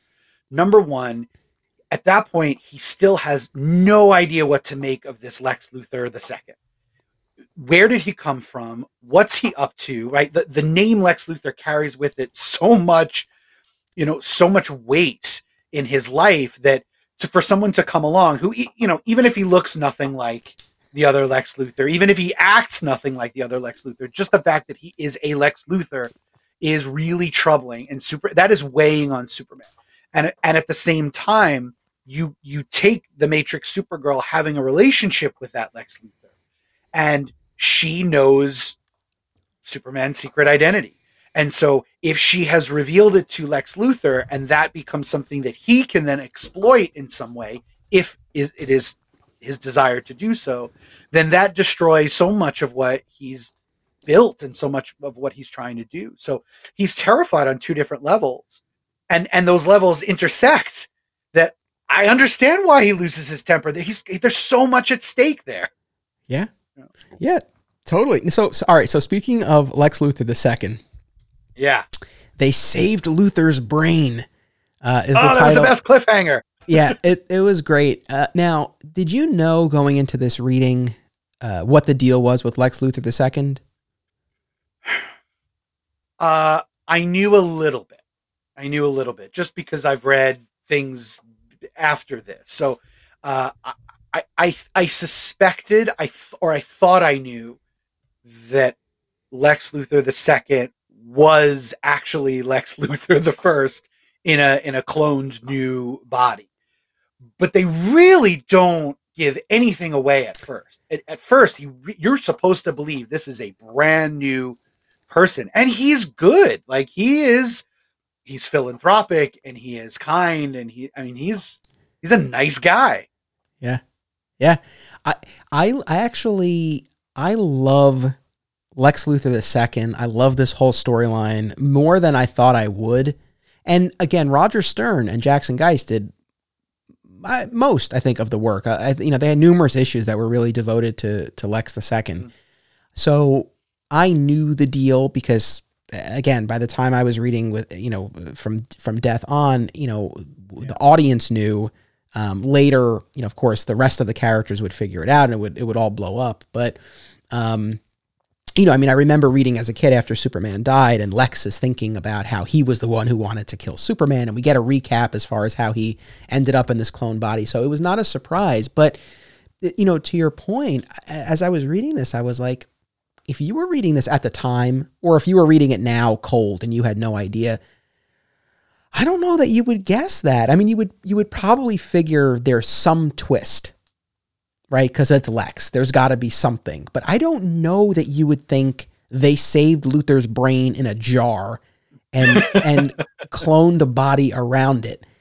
And I, I would actually love, you know, to our audience, Douglas or anyone else, you know, if, for anyone who who did read this storyline cold back in the day or more recently, if you didn't know going into the story, were you genuinely surprised, or or was this something that you were you were kind of predicting? I, w- I would really be curious to know because I agree with you. I think the way it plays out, you figure there's something, and very early on, we we as much as he is portrayed as you know he's this helpful savior. He you know he arrives during the the blackout. He's the one who ultimately puts an end to the um, uh, the the union strike at the Daily Planet. Mm-hmm. He pledges to you know buy up all these ads so that the revenue will increase and they'll be able to keep everybody on and meet the union's demands. Blah blah blah. Um, you know, he pr- really presents himself as an ally to Superman. He creates this Team Luthor army, but they're highly cooperative and accommodating and deferential to Superman and to the SCU. You know, they're not like these, uh, you know, uh, they're not overstepping their bounds or anything like that, at least for now. Uh, so so yeah, again, I would be curious, you know, kind of what people thought who were reading it at the time. But I just think I, I don't know. I mean, it just takes Lex to this whole other level because when you think about the level of deception, I mean, it look, it's one thing when he puts forth this this this you know um, you know facade of of you know this this you know philanthropic businessman who's here to help Metropolis, but you know he's got all these shady business dealings. But to pose as your own son, it's like, and you know to be meeting quote unquote meeting everyone for the first time, but of course he knows their you know every it just I don't know I really felt like it took Lex to another level. Yeah, to a completely sociopathic level. Yeah. Because because he's he has to now fake so many human emotions during so many human interactions with so many people that it, it, seems like an it would be an impossible task. I mean, he is he is a genius, you know, whether he's evil or not, he's a genius. So I get it, but there's a level of sociopathy here that is just astounding, absolutely astounding. Um, I also like when they when they give us you know that backstory, the the you know where he came from, that it actually is sort of a parallel to to Clark's own, right? So Clark, you know, is sort of the product of of Jor-El and Lara, his Kryptonian parents, and the Kents, and Lex Luthor II is sort of a, a seems to be a combination of of his father Lex Luthor the first and this Australian couple who you know adopted him and took him in and you know sort of raised him uh, you know, on their own. So there is this sort of, you know, you know, the, the parents who abandoned, abandoned, not that, you know, the, the Kryptonians abandoned him, but, you know, the, the parents who abandoned you and then the parents who adopted you and raised you. There's, there's that, that parallel, which is kind of, which is kind of neat. I like that. Um, uh, yeah, no, I really, I really liked this character and I, and I, fortunately, I had forgotten a lot of what comes later. Um, I just haven't read it in a really, really long time. The death and the and the and the reign of the Supermen. I just haven't read it in a long time. Gotcha. So I remember the broad strokes, and those generally don't involve Lex Luthor the second. So I, I I'm looking forward to rereading that at some point, and or at least listening to your coverage on it. And, you know, filling in those gaps for me. Yeah, I mean, so as far as further developments with Lex the second, that really happens after the reign. It's really in '94 with the um, the, the battle for Metropolis and the fall of Metropolis, where all of this comes to a head. I mean, not not to mm-hmm. get too ahead of, of myself, but basically, there's this disease that's affecting clones, including him, and and this is where kind of like it all starts to come to to a head. But you know, it's funny as I was reading this story, I couldn't help but think of Friends, and I know I've referenced the television show Friends in other episodes, but uh, you know, there's one of the episodes where you know Joey's a soap opera actor, and the soap that he's on has this plot line where his character gets a brain transplant, and as he's telling the group of friends, you know, this plot line, Ross, the man of science, is just so aghast at the idea of a brain, and I and I just it, all I could think of as I was reading these issues was Ross being like and now your brain transplant like so ridiculous. That's what i thought of. So you know th- look the setup for it is is a bit goofy but um i don't know. In terms of this world that we've established and and cadmus and all the scientific experiments and cloning it didn't feel it didn't feel so outrageous. You know it, it kind of felt relatively plausible within the world that that that we're dealing with here you know yeah, as long as the internal logic holds, that's okay. I mean, we've already established that Superman can exist in in a, in a few different sort of milieus, right? He, he can do horror and the supernatural. He can do the you know all the way to the sci-fi end of it, and he can do sort of grounded human stories. That's that's nothing new. Um, I actually really liked this whole thing. I was on board for the whole thing. Like, they played it with that sense of impending horror, not supernatural horror, just like right. horror horror. Um, you know, where you're you're almost getting to it, you're almost getting to it, and then you like grab the guy by the collar and go, "They saved Luthor's brain." You know, and that worked for me. It really did. I, am not gonna lie, I was on board the whole time. Yeah, no, it was it was cool. I, I you know I think one of the other reasons why I like this so much is that it, uh, like I said, it takes Lex to another level in it, but it just, it, it really, it really just elevates the, the, the cunning and the manipulation and the ways in which he's challenging Superman. Cause I think, You know, as much as the evil businessman Lex, as opposed to the mad scientist Lex, was relatively new. Like it's funny, we, you know, we didn't spend a ton of time with that initial post-crisis evil businessman Lex. It was really only a few years before he, you know, quote unquote, dies and then comes back as a son. But, um, you know, so we, they could have let that play out even more. But it, this just instantly freshened it up. And, you know, again, just the level of subterfuge just just speaks to what Lex is capable of. And and I also like that um, you know, again, he comes back in this in this younger, taller, more muscular body with this, you know, lush mane of, of red hair. and I was thinking about this. I mean, I feel like this really is a major turning point in terms of depictions of Lex as a viable romantic option Uh, for you know in this case it's Supergirl but you know for for any number of characters you know very shortly thereafter we're going to get Lois and Clark the new adventures of Superman on television and and John Shea's Lex Luthor in that show you know, he's debonair. I mean, he he is presented as a viable romantic possibility for Lois in that first season, and they they go so far as to get engaged in that in that first season of the show. And you know, it's been a while since I watched it. I will be rewatching it next year on my Patreon, and it's going to be a lot of fun. My wife and I are going to talk about the entire series. It's going to be great. Know, I know. I can't wait. So I don't know. I might feel differently when I rewatch it, but you know, the, my memory of it was that it wasn't so crazy that Lois would be interested in him. And, you know, when we get to, you know, Michael Rosenbaum on, on Smallville, you know, John Shea, they let him keep his hair on, you know, on Smallville, they went, they went in a different direction. And that's not to say that, you know, you can't be bald and sexy. I don't want to, I don't want to put that out there. Um, but you know, that again gave us the more traditional baldness of Lex at least, but still like he was, he was young and fit and vital. And so then when he makes a play for Lana Lang, it does, you know, it, it feels like it's a possibility. So it's just interesting to see that shift. And I really feel like it starts with Lex the second.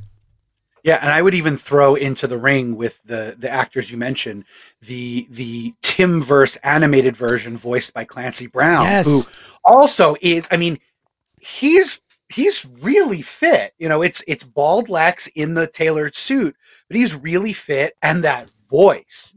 You know, he is a charmer when he wants to be. You know, he really, really is. And so you really understand mm. why he's able to manipulate people, especially women, the way that he that he is able to. Um, yeah, I, um, I don't even know where I was going to go with that, but I, I, just wanted to throw that one in there. No, that's a good point. I, am I'm, I'm really glad you brought that up because yeah, I think that really does support this notion that we really have a pivot point here with with the character of Lex. Um, you know, he's not this, you know, uh, you know, like old, older pudgy guy who's not, you know, really presented in in in that uh, romantic light. And and again, very quickly they throw him into this romantic entanglement with the Matrix Supergirl Yep. And again, you know, the level of manipulation. I mean, she's immediately drawn to him because he looks just like the Lex from the Pocket universe who created her. And he, of course, preys on that and also takes advantage of her shape shifting abilities. I mean, it's real twisted. Um, but uh, again, I mean, I think it's just.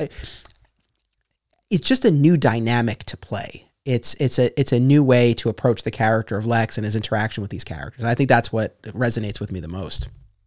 Yeah, I know what I was going to say now it it also shows the the level of forethought. Yeah, that plan is it, it, it carries him all the way back to I think when when his only his hand had been poisoned by by the kryptonite ring and he had lost the hand and then shortly thereafter i guess receives the diagnosis that that no it's killing his entire body and from that moment on he starts crea- crafting this this really complicated plan to make sure because he's just so vain. He'll never let himself actually die. He can't stand the thought of a Lex Luthorless Earth, you know. So he, he's got to create this plan that's so far in advance, right? So far in advance that it, it, it actually continues upon his return as this new person, and he's still scheming. And and th- this, I think, is the really the first time where we start to get a sense of Lex as being on par in intelligence with like a Bruce Wayne, mm-hmm. where he's so he's thinking so far ahead of everybody else that you know nobody can touch him, and that was always a really interesting dynamic for me with the Superman Lex thing. It's not that like Clark is very, very smart. He's not Bruce Wayne smart and he's not Lex Luthor smart. But he's really powerful physically in ways that Lex Luthor just isn't, at least not in a, you know, green and purple battle suit. So you've got this classic sort of brains versus brawn conflict that to me has always just been really satisfying. And I think maybe we're seeing the beginnings of that here. Yeah.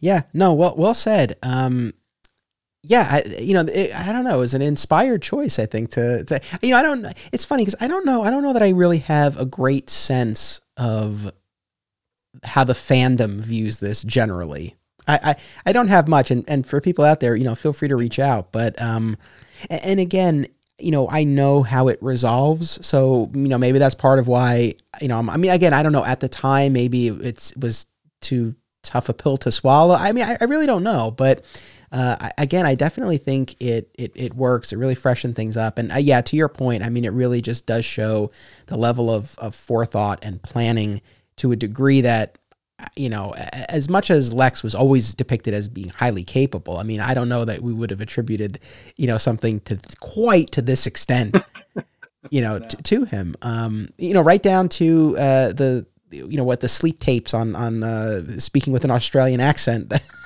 right you know, which that's the one thing I don't know that that's acknowledged later because I don't have any recollection of, of reading from the death forward and them referencing an Australian accent, unless I, I, I mean, I, it's very possible I'm just forgetting or you know, maybe it just went over my head at the time, but uh, you know, that was one of the things when I was reading these stories for the first time. I'm like, oh, like he's so like that was never in my head when I was reading Lex the Second stories later on in the '90s.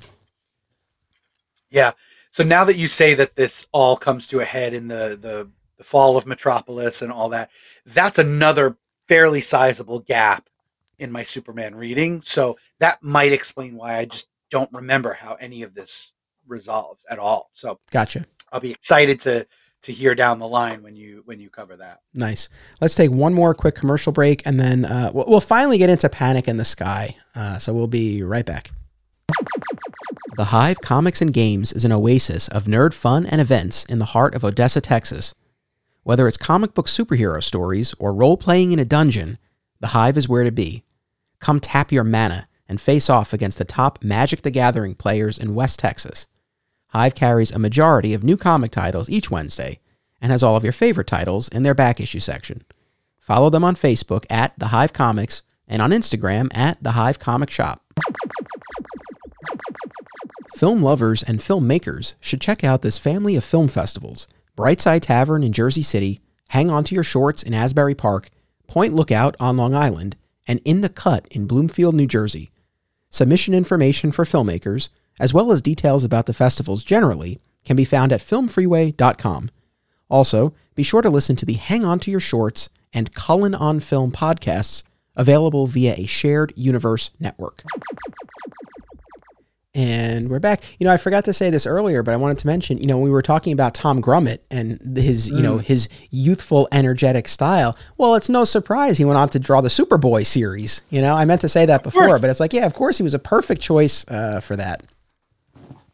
Yeah, I mean, look, I know you're going to get to it in a couple episodes anyway, but I think all of the artists who ended up handling the four different iterations of Superman and Superman upon his return were perfectly suited to that version of the character. So yeah, I, am I'm, I'm so excited to hear you cover that because I haven't I haven't thought about those in a really long time. Yeah, um, uh, you know, I'm really looking forward to these to these final couple of episodes that we have coming up yeah. uh, as part of this event. So, you know, we've talked a lot already uh, in this episode about what was going on in, in these books, and we've hit on a lot of the supporting cast and subplots and things like that. And and I think probably our favorite stories we you know we've we've uh, addressed. Um, some of the other ones though that I, I do definitely want to talk about, of course, Panic in the Sky. Uh, the the Blaze Satanus War, just a couple of things about that, and the Sons of Liberty storyline, which yes. uh, that was a real uh, unexpected delight. I, I didn't know about that story really at all going in, but basically Pete Ross. Um, who initially was working for a senator in D.C. and then ultimately takes the place of the senator when that senator is assassinated. Um, gets caught up in this homegrown right wing uh, terrorist group, the Sons of Liberty, um, who try to force Pete uh, to uh, to do their bidding. Um, you know, initially they simply make the request that he vote a certain way, and he uh, he does not follow their uh, their instructions, and then they take it up a notch by kidnapping Lana and forcing Pete to uh, bring a gun into this closed Senate hearing where they're going to be um, uh, taking testimony from uh, one of the Sons of Liberty uh, ringleaders, um, and, and, to have Pete uh, kill this person before he can incriminate the rest of the group, and it you know puts Pete in such a tough spot. And this is right as Lana and Pete's uh, relationship has blossomed in in DC, um, which again, as far as the subplots, that was something that we had spent some time with. And and again, you know, again, that's a perfect example to exactly what you were saying earlier, where for a bunch of issues, the Pete Lana stuff is just kind of like simmering in the background. There's one issue I think of Man of Steel where I swear it's only the bottom third of one page where we see yeah. Lana like interviewing for a job, and that's it in the entire issue.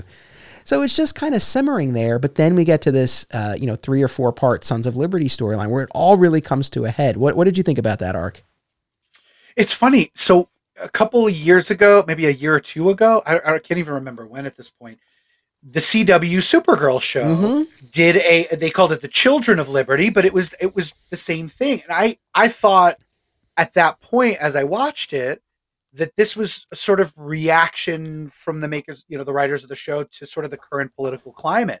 I had no idea that the origins of that story were right here, complete with an Agent Liberty character who by the way was played on Supergirl by Sam Witwer who had played Davis Bloom slash Doomsday on Smallville. That's right. It was a nice little bit of stunt casting there, which was very, very cool. Um, yeah, no, no, I, I really enjoyed when they did it on Supergirl. I thought it was super relevant. Um, and to, to see it unfold here, I, I, I, I couldn't help but think about not only how good the story is for the reasons that you said. I mean, it's such a personal story with so much uh, character stakes uh, for for for Pete and for Lana, and then for of course you know Clark and you know by association. But thinking about you know some of the voices among comics and pop culture fandom who argue that our pop culture shouldn't be political, um, that they're not looking for politics in this. Uh, you know, they want it to be pure uh, escapist fantasy and nothing more. Um, and a lot of the criticisms today are are leveled at the idea that well, comics never were political, and you're just now making them so. And I want to go, hey, this is thirty years, twenty five years ago, and they were. I mean, there's a line in this that somebody utters. They say, "Sons of Liberty, indeed." Just a high sounding name for a right wing death squad.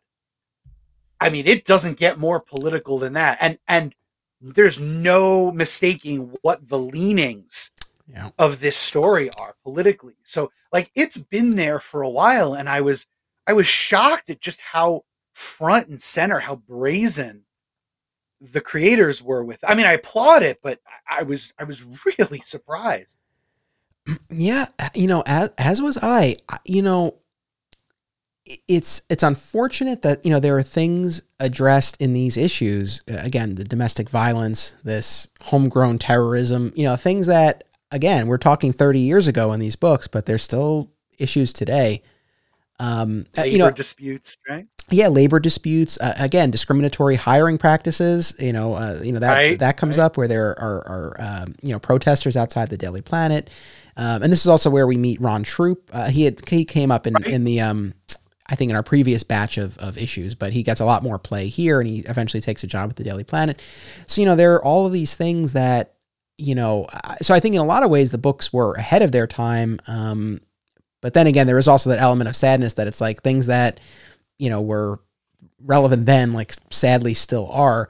Um, but yeah, I mean, the books you know the books went there. This was actually something that I was messaging with uh, with Douglas about going back to uh, uh, you know one of our listeners because again he's he's really you know been sharing a lot about his love of this era and you know the things that have resonated with him and you know and this has come up in in a bunch of our episodes already. But you know Maggie Sawyer you know, being a you know a, an early queer character in comics, though they don't even utter the word yeah. gay in those early issues, but it's you know the intent is there. You know, yes. um, you know, to everything that we're talking about in in these issues here, it's like yeah, they they really went there in a way that I don't think I was expecting going into this reading project either. No, no, for sure. Um, yeah, I, I I also was a huge fan of the conversation that they had about hiring practices at the Daily Planet. And I couldn't help but think, of course, that that there was a meta quality to that because when you look at the when you look at the stable of of of personalities in the Daily Planet, not just the big ones, you know, Perry, Lois, Jimmy, Clark, but really across the board, even just some of the ancillary characters who pop in and out, you know, they're all white and they had been white for decades and decades and decades. And so I, I, have to wonder if the if the comment in the story is also a sort of comment to past creators for not introducing characters of color or queer characters, you know, a little bit sooner than they had. But this was definitely a start, and and Ron Troupe sits at the at the center of that. And of course, we know he he, he goes on to become a mainstay of the Daily Planet supporting cast, as he should. He's a delight. when you talked about the meta aspect, I thought you were going to go a step further and talk about the, you know, who was working at DC Comics. You know, which because you know, um, right, you know, I did right. this, I did this run of, I did this run of uh, of book club episodes on a separate podcast earlier this year, and then the last one we did was on Zero Hour, and you know, for Zero Hour, there's this. It, it's actually it's, it's pretty amusing. Uh, this promotional video that DC had made that went out to retailers at the time. It's very 90s and and uh, lo-fi, but it's it's kind of cool because mm-hmm. you know you didn't really get to see and hear from the editors and and writers, you know, to the extent that you do now. But I remember just watching it, and it's just you know middle aged white guy after middle aged white guy. Uh, so so you know there's that, but but yes, within the pages of the comics, you know, I, I think there's that commentary too. And I mean, literally, explicitly, there's that there's that scene where I think it's Alice, right, who's with um, Perry in the Daily Planet bullpen, and he's like, you know, how can how can these protesters be saying these things? Like, you know, we we do hire minorities, and she, and she's like, look, look look who's sitting out here. You know it, it was um you know definitely you know definitely made a, a, statement. And again going back to what you were saying before about you know comics always being political it's like yes, there was definitely the period in the Silver Age where they really had to move away from that after the Senate hearings and the Wertham book and all that stuff. But look, just like we were talking about, go back to Action Comics number one, go back to the Golden Age Superman, the Social Crusader, taking on wife beaters, taking on, um, you know, the the you know the, the the the projects and urban development and all like it, you know mm-hmm. it, it's there so, and look, if that's not what you want out of your comics, that's I'm not saying it has to be, but uh, but I agree with you. This this notion of like, oh, it's it's just being inserted now. It's like, no, it's been there. Maybe it's been done more elegantly before. Uh, you know, maybe there's more of a question about how it's being done, and that's a separate argument and conversation. But again, I, I appreciated the way I appreciated that they went there with these stories and the way that they did it. You know? I agree. Look, if you're going to take a character like Superman, who's you know part of the the introduction to the character is that he stands for truth justice and the american way. And if you're going to put that in there you have to be prepared as a creator i think to comment on what the american way is. Like that's a really nebulous term if you really think about it because i think people in different parts of the country consider the american way to be something different than someone else would. Um, and and at a certain point it's like well how do you how do you create a, a, shared understanding of what the american way is? And i think the only way to do that is not to make it something that actually exists but to make it an aspirational thing right? What is that american way to which we all aspire that we haven't necessarily achieved yet right? Because superman is an aspirational character right? I mean he's he's inspirational yes as most superheroes are but he more so than most other superheroes is also aspirational right he is he is the best version of all of us he's who we should aspire to be and so if he's going to stand for the american way he stands for an america that is the best version of america that maybe we haven't necessarily reached yet. And so the creators are putting their stamp on what would that America look like? Well, it certainly wouldn't have wife beaters in it, and it would certainly have, you know, a, a major metropolitan newspaper with a diverse staff on it, right? Um, you know, these that makes sense. And it certainly wouldn't have, you know, these, you know, the, the Sons of Liberty, you know, cult running around, you know, foisting their their fascist views on on people violently, violently. Yeah. Um, so I, I think it's I think it's perfectly in keeping with this character. In fact, I'd go so far as to say this is the most important character to deliver those messages. I, I listen. I couldn't agree more. Uh, you know, with, with, the Sons of Liberty, I, we don't, unless I'm forgetting. It's like I don't know that we get so much about what specifically their agenda is.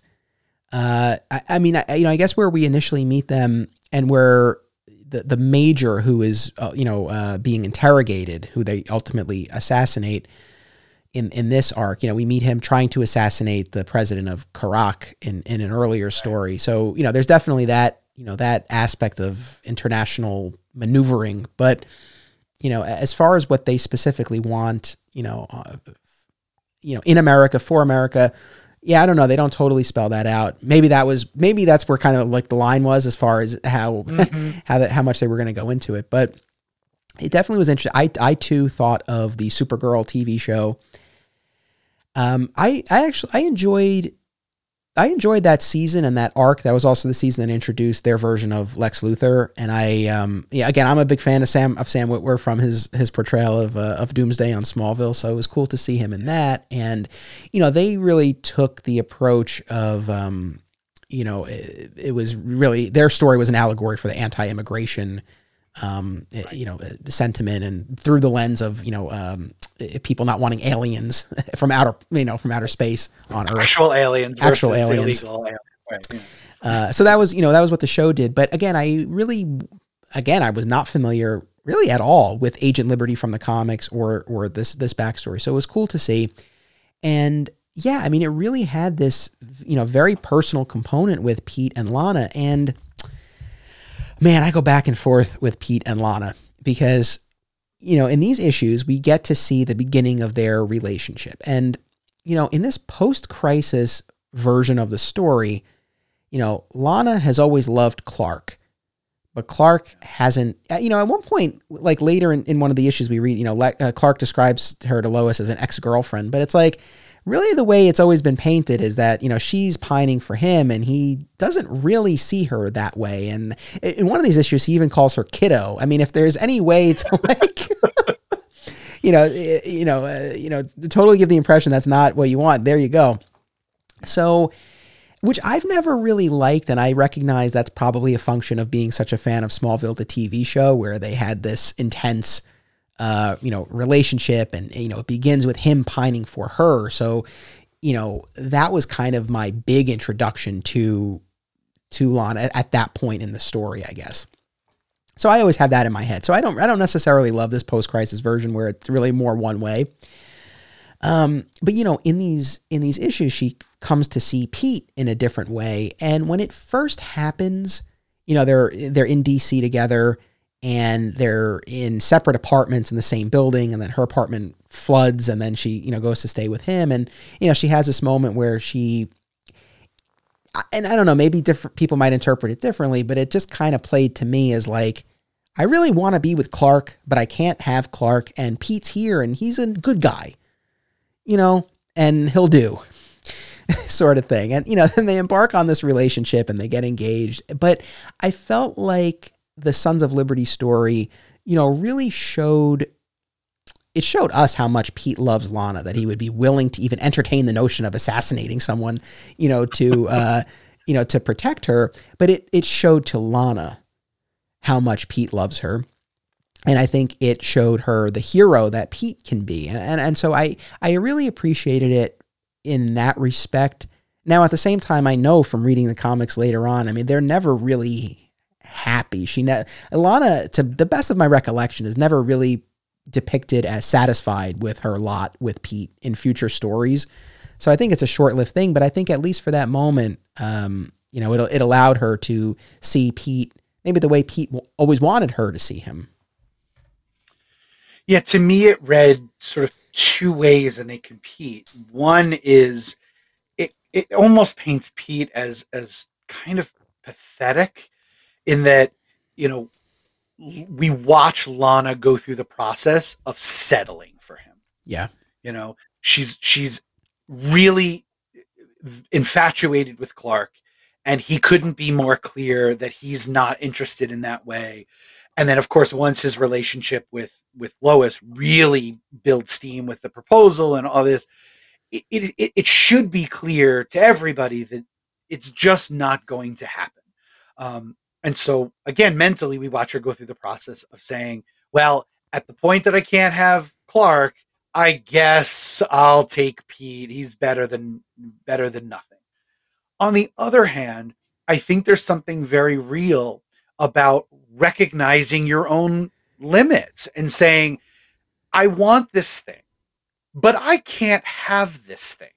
Right. And it would be really childish of me in some ways to keep going after a thing or or to sit here and put my life on hold waiting for the remote possibility that this thing becomes available. So, I'm going to just try to live the best version of my life possible. And you know what? Here's this guy right in front of me who cares about me, who respects me, who's willing to give me the time and the attention and the affection that Clark frankly isn't.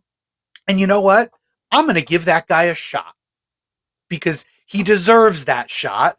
And you know what? Maybe he'll make me happy. Regardless of the fact that ultimately he won't, for that moment, I actually really applaud that choice. Yeah, no, fair enough. Fair enough. And, you know, and there is that moment where she puts the photo of Clark aside, you know, so we get a visual representation of her, you know, yeah. kind of, you know, putting that behind her. Um, again, I think, yeah, again, the settling, I think, kind of comes off more than the moving on and, you know, Fair. sort of making this uh, this uh, you know adult choice but but yeah fair enough. The, and then on the flip side though it's as much as clark obviously is in love with lois and they're going to get married and, and, and all of that but you know when he gets the wedding invitation for pete and lana like he feels some sort of way about it which you know on the one hand you could argue well that doesn't really seem to track blah blah blah but i actually i feel like that's kind of pretty human. It's like even though he didn't see her that way you know, again, he still feels some sort of way that she ends up with his best friend. So I, that I, I actually appreciated. You, it's like you can't help but let it stroke your ego just a little bit to know that there's someone out there pining for you. And then when they stop, you know, that the stroking stops and you're like, oh, right, maybe I, maybe I liked that feeling more than I thought I would. I did. yeah. Yeah. Yeah. Yeah. Uh, but yeah, so the Sons of Liberty story. So again, the Sons force Pete to uh, to bring a, a, gun into the Senate hearing to assassinate uh, the witness. He does bring the gun inside to protect Lana, but in the end is unable to go through with shooting someone.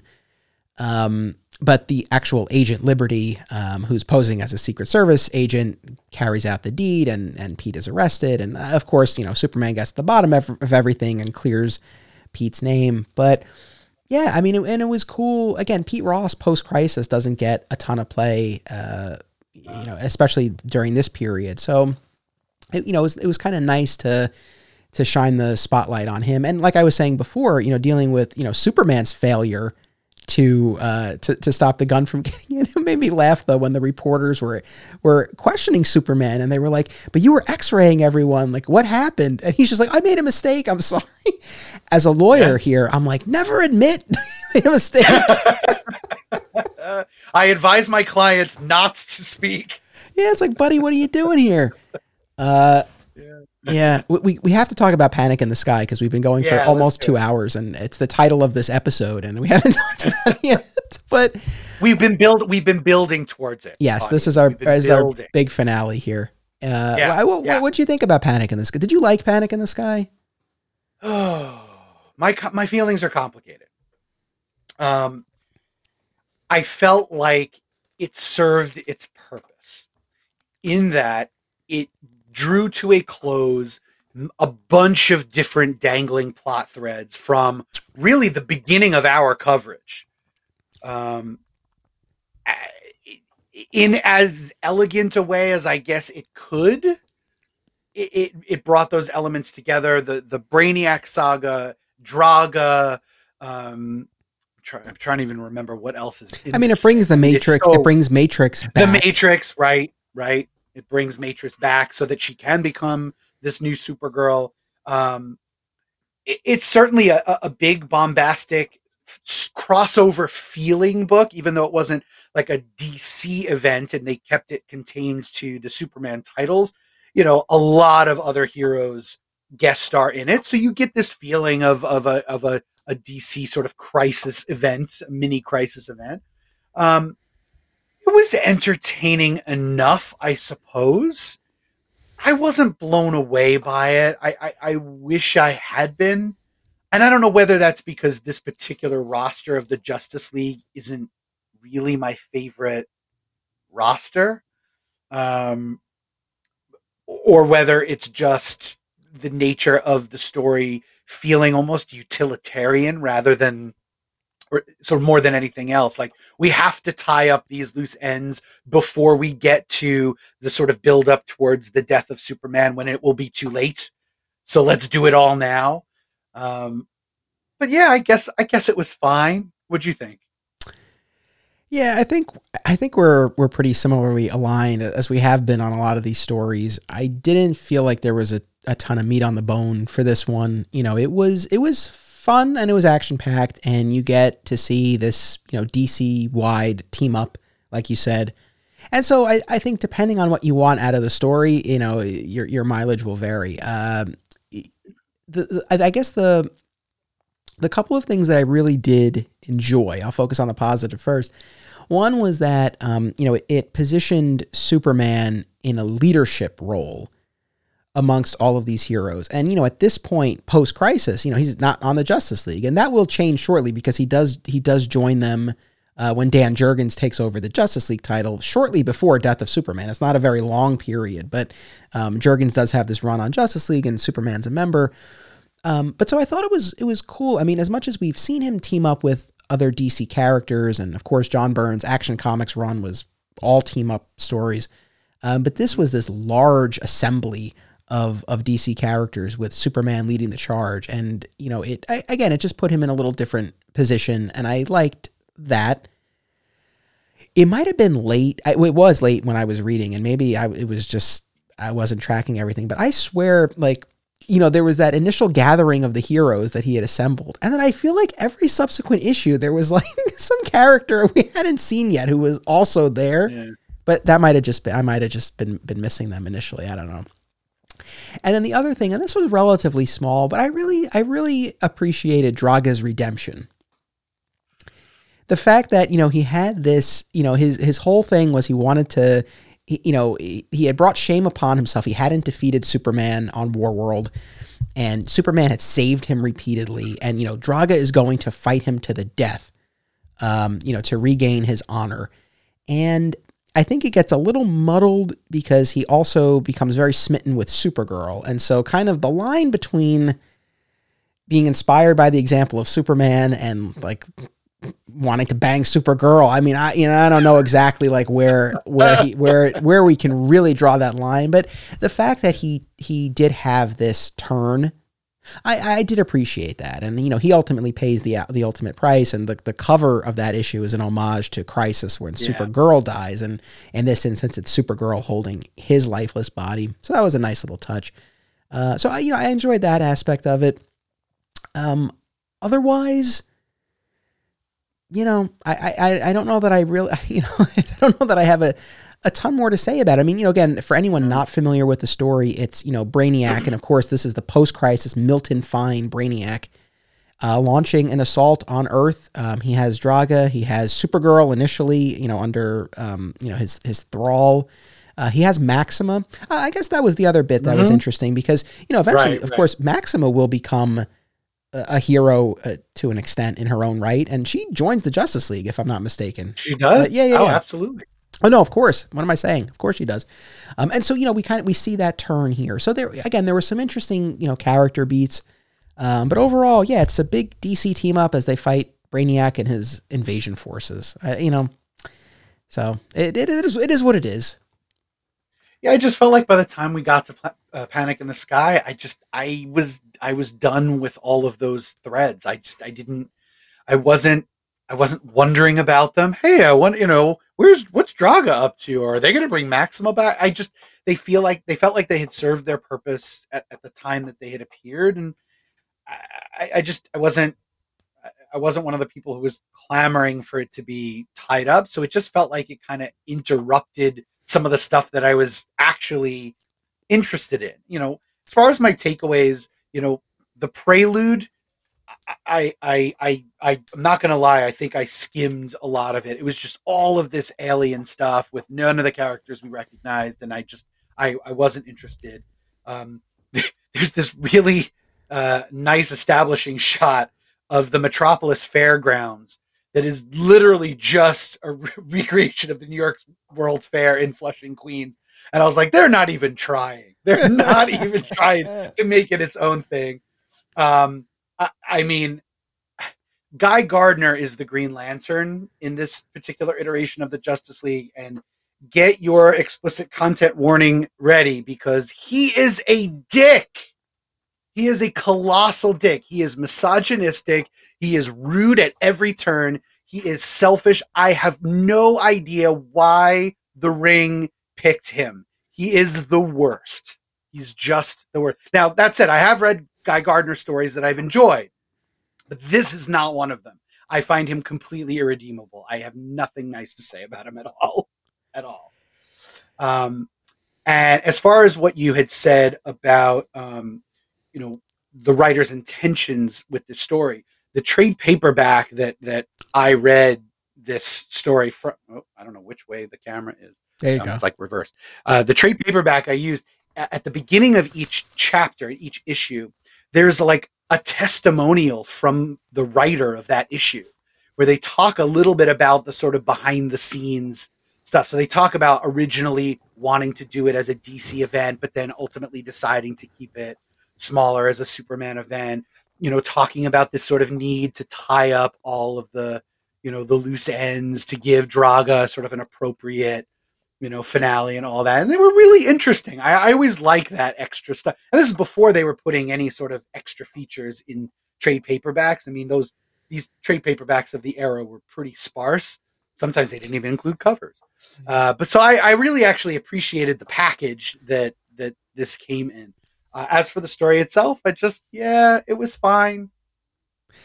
Eh, well, that's that's that is cool about the trade paperback material. Uh, it's it's funny because in the last episode, you know, you and I were not so hot on time and time again, and you know, again, as going back to our our audience, uh, there were a number of people who reached out and they're like, "I love time and time again." Okay, and Good. and you know and that's the thing and like i say to them and i say it on the show and i say it all the time is that that's that's great i never begrudge anyone their enjoyment of one of these stories i'm happy that someone did i you know i, I never i would never say i wish you didn't like it i always say i wish i liked it the way the way you did so you know there might be people if you're a huge panic in the sky fan uh you know i i'm sorry that scott and i were were kind of cool on it but I will say, I I mean, I don't know. Are you familiar with the, you know, sort of the the connection to Superman that the title has generally? Panic in the Sky. uh, it was an episode of the the George Reeves. Yeah, series, uh, correct? what Yeah, what yeah. many, myself included, consider to be the best episode uh, from season two, where Superman tries to stop uh, an asteroid from from hitting Earth, and he loses his memory. Right, right. And uh, you know, we talked about this on the show at the beginning of the year. So if anyone wants the like the full breakdown of this, it, it's there. But uh, there's this really powerful scene where George Reeves, as as Clark, he's he's sort of dressed halfway between Clark and Superman, and he's standing in front of the mirror, and he's like trying to figure out what he needs to do. It's it's it's a really standout episode. If someone hasn't watched Adventures of Superman, and you're like, I'll only do one episode, uh, watch Panic in the Sky. So, you know, it, it has that pedigree. You know, when you see that it's like Panic in the Sky, like it, it means something within the world of Superman. Um, yeah, and again, I, I think overall it, it worked. Yeah, I think it worked well enough. I don't, in the end, I think it made sense to keep it confined to the Superman books. I don't know that it really would have supported a line wide um, story. I don't know. Um, I agree. Kind of on that note, we didn't read it, or at least I didn't read it, but there was the Armageddon event that happened during this period that we're reading um, that dealt with um, uh, um, Hawk of Hawk and Dove becoming monarch and the Linear Men. Oh, right. Right, right, right. I have to say, that I, was in some of the annuals, right? It was in the annuals, yeah, yeah, yeah. Yeah. Um, and then the Linear Men got some play in a few issues of of uh, uh, Superman by Jurgens. I, I, you're rolling your eyes, but you know, I have a soft spot. I have a, I have, there's a, I have a soft spot for the Linear Men and for Cadmus, uh, for the for the two of them, just because they did play decent sized uh, parts in in in my introduction to Superman. So, uh, so I, I, I, I never mind so much when, when I see them, but, uh, you know, I, I get it. yeah, they're, they're not my favorite, uh, parts of the Superman universe, but you know, yeah. we also got the origin of the atomic skull in one of the earliest issues that we read. That is true. That is true. I've never liked Atomic Skull ever. I, I can't say that he's a favorite of mine. Uh, The issue was fine. Um, it was it, that was the one that was done in that sort of like uh, movie style, right? yeah, so like he's so uh the the the man who becomes Atomic Skull, he's at he's he's I believe he has the metahuman gene and he's at Star Labs and while he's there um I don't know, there's some explosion caused by the events of Armageddon and it it turns him into this atomic skull, but he takes that name and persona from because he's a movie projectionist. So it comes from an old movie. And so yeah, they do do this issue where um, he's fighting Superman and we kind of have like side by side um, the, the the old movie and what's going on in the present. And of course, you know, he's just reciting the lines from the movie. So it, that was kind of Right, right. clever the way that issue was structured. You know, I had never read the origin of Atomic Skull. It didn't really make me like the character any anymore, but it's like, all right, at least I got the backstory. Yeah. You know, It was fine. I don't know if I have anything to say about it. It was fine. the uh and again not to not to rush through these things but uh, we we have just hit the 2 hour mark so i think we we can uh, we can bring this to a close we've covered so much but one thing we haven't mentioned clark somewhat easily i i might argue takes down intergang It does happen rather, rather quickly and easily. Yes. for for such a long drawn out plot thread. you know, I look, I, I look at Intergang, and I feel like it's the sort of thing where, um, I, I just don't think the books were set up to spend the amount of time with the inner workings and the goals and the machinations of Intergang that I would like as a like I think that would be a really cool story. And I would have loved to see more of a lengthy investigation by Clark into Intergang. But again I, I just don't think that was the purview of, of these books. And I appreciate the time that they did spend on Intergang. But yeah so the what what kicks this off is that Lois challenges Clark basically says like look you use your powers to give yourself an unfair advantage as a reporter. Which, in fairness, it's true. It's like, I mean, he can see through walls, he can eavesdrop on conversations, he can type up his stories at super speed. Half the time, he's just reporting on himself. Right. So there, Right. you know, look, she has a point, and so he does it, you know, eh, you know, without powers. But basically, he um, he goes to court where you know I think one of the Intergang or a couple of the Intergang people are, are being uh, arraigned or tried, and he you know overhears a conversation with a couple of people in the in the in the gallery, and they talk to him, and then he just you know he just kind of follows the breadcrumbs from one person to the next, and he gets a hold of a briefcase that has everything that he would need to take, and then that's it. yeah, what's kind of nice about it, there's a little bit of a poetry to that, in that like the heavy hand of Superman Yeah. is is not the appropriate approach to taking that down. Whereas the lighter touch of reporter Clark Kent seemed like it was absolutely the right way to do it. You know, he was able to get into places that Superman could never have gotten into. And even though, you know, he would have had super hearing, let's say, to overhear a conversation, if you take that out of the mix, right, it, it, it takes a Clark Kent to be in the place to even overhear it. So I, I kind of appreciate it for that. You know, it, it reminded me sort of of like um uh to go to go to everybody's favorite, but like Iron Man 3, when you see Tony Stark stripped of his armor and all of his tech, and he just just through sheer ingenuity on his own has to infiltrate what he believes to be the Mandarin's uh, hideout and lair. Like, and he does. He's just with, with the, the things he has for you know on him from Home Depot. He's able to get in there, just him. And and I always like that sort of stripped down superhero approach to see that yeah, he's the super, but he is again to repeat this, like he's also the man, and that's just as valid a. And you say it all the time, like that Clark part of him is much is just as valid, if not more so, a persona than the Superman part of him. Yes. Yeah, no, totally. Um, again, I think I just wanted more. I think I just wanted more of the Intergang investigation and, and more of all of that. It was just kind of, I feel like Intergang was something more that they told us about more than we really got to see, with with yeah. some exceptions. Um, mm-hmm. you know, but for the most part, it kind of fell into that category. But that, but uh, that was a major development that Clark finally took down uh, Intergang. Uh, and then the last thing that I want to bring up, and certainly if there's anything else that you want to talk about that we haven't, I'm happy. I'm happy. I don't mind to keep going, but uh, for for your sake and the audience's sake, I, I don't want to push it even more than we already have. But uh, the the the Blaze uh, Satanus or Satanist story um, you know, they're brother and sister demons. Uh, we do find out at the end of this arc that uh, Colin Thornton, the, the owner of Newstime, is actually uh, Satanus in disguise. So um, we do get that revelation.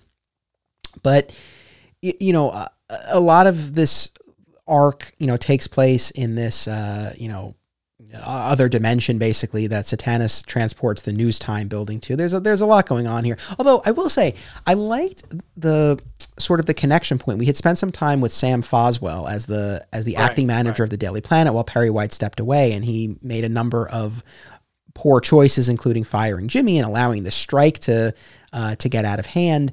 And you know he ultimately becomes the scapegoat there and loses his job at the Daily Planet and um, you know just really finds himself down a dark path to the point that uh, just like the abusive husband finds himself contemplating suicide um, i don't mean to be laughing as i'm saying that it's a very dark subject but um, again i liked um, I, I like that we kind of had that that through line, and again, I mean Sam Foswell is, among the supporting cast is definitely the, one of the most minor ones, but you know him too. At least you have that that continuity there, so I thought that was cool. Um, but so you know most of that arc is this battle between the demons you know in this other dimension. And of course superman's powers aren't working right and he's got lois and jimmy and a bunch of other civilians trapped and trying to fight off this horde of demons. It, it, it got it, for me it kind of wore on me. That got repetitive. I felt like it was just like issue after issue of the same thing. The kicker though and this is really where they lost me in the story was um, you know satanus's whole thing is he he's like we have to kill uh, Foswell because he's the basically the, the the, the gateway that Blaze has right. used to bring these demons into the world, and uh, and you know, of course, Blaze is you know trying to you know un- unleash these these demons, and they're kind of like fighting you know over over S- Superman, and and Superman has to decide, and he's like, I won't, you know, I I won't let these demons continue to come forth, but I won't let you kill Foswell, like I won't, and I'm I'm like, oh, what's what's he going to come up with? Because it's like he's Superman. It's like there's got to be something, right? Like, and I just, I kept waiting for it. I was like, oh, this will be great. And then in the end, he's just like, okay, all right, I guess you're right. um, you know, and, and in the end, Foswell lives, but I mean, Superman basically submits. Yeah to Satan. So I don't know. That was a little bit um, that missed the mark for me. I just kind of felt like that was building up to something that we didn't quite get. And and again, yes, that falls into the category of the the supernatural stories that are not my my preferred version of of a Superman tale, but. Um, it was it did I will say when um, you know Blaze conjures the image of Jerry White and uses it to lure in Alice and Perry. You know that was um, you know that that really packed a punch and i felt for those characters. So there again you know even in a story that's not my favorite there are still those those aspects that i can kind of grab onto. Was there anything else about that arc that stood out to you? No i was going to say that that while the supernatural stuff we've said just doesn't it's just not our bag um the character stuff really works. I do like the setup again the setup of that sort of you know deal with the devil where you have two equally horrible choices to make. And it seems as though those are the only two choices right? It's you can either um, let Foswell live and these demons are just going to keep pouring into this dimension and kill everybody here including Lois and Jimmy. Um, or very simple solution. You just kill Foswell and the demons stop. You save everybody else but you kill Foswell right? It's a it's a mod, you know it's a trolley problem. Right you know, to get philosophical. Um, and I like that. But you're right. I think there has to be an ingenious way of of figuring out how to stop this by choosing neither of those two things. And so choosing one of them can't be an option for Superman. It just can't. It, other characters maybe, but not not for Superman. But we do get that beautiful, that beautifully tragic moment where they present Jerry White to to Perry and Alice, um, and they believe. I mean, they believe that this is Jerry White, and they can have him back. Yeah. Only to have him taken away again and be told that that wasn't real. He's dead. You're never getting him back, and to to to watch them go through that pain all over again is is frankly really brilliant character work and I appreciated it. I really appreciated it. It's it was hard to watch. And that's the intention, I think. Um, so there is something really nice to come out of it.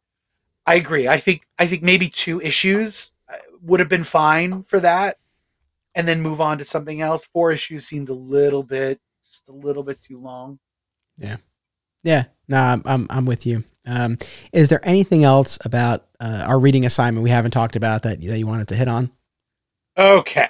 I'm going to run down my checklist. Go for it. So there's a, there's a villain they introduced called High Tech, right? This sort mm-hmm. of, as the name would imply, this tech themed villain. And I and I I put in my notes that this is another uh, illustration of of sort of where a story goes wrong because it just doesn't have personal stakes. It was really just a physical battle between Superman, you know, Superman the the physical powerhouse and this technology, and it just didn't didn't really do much uh, for me.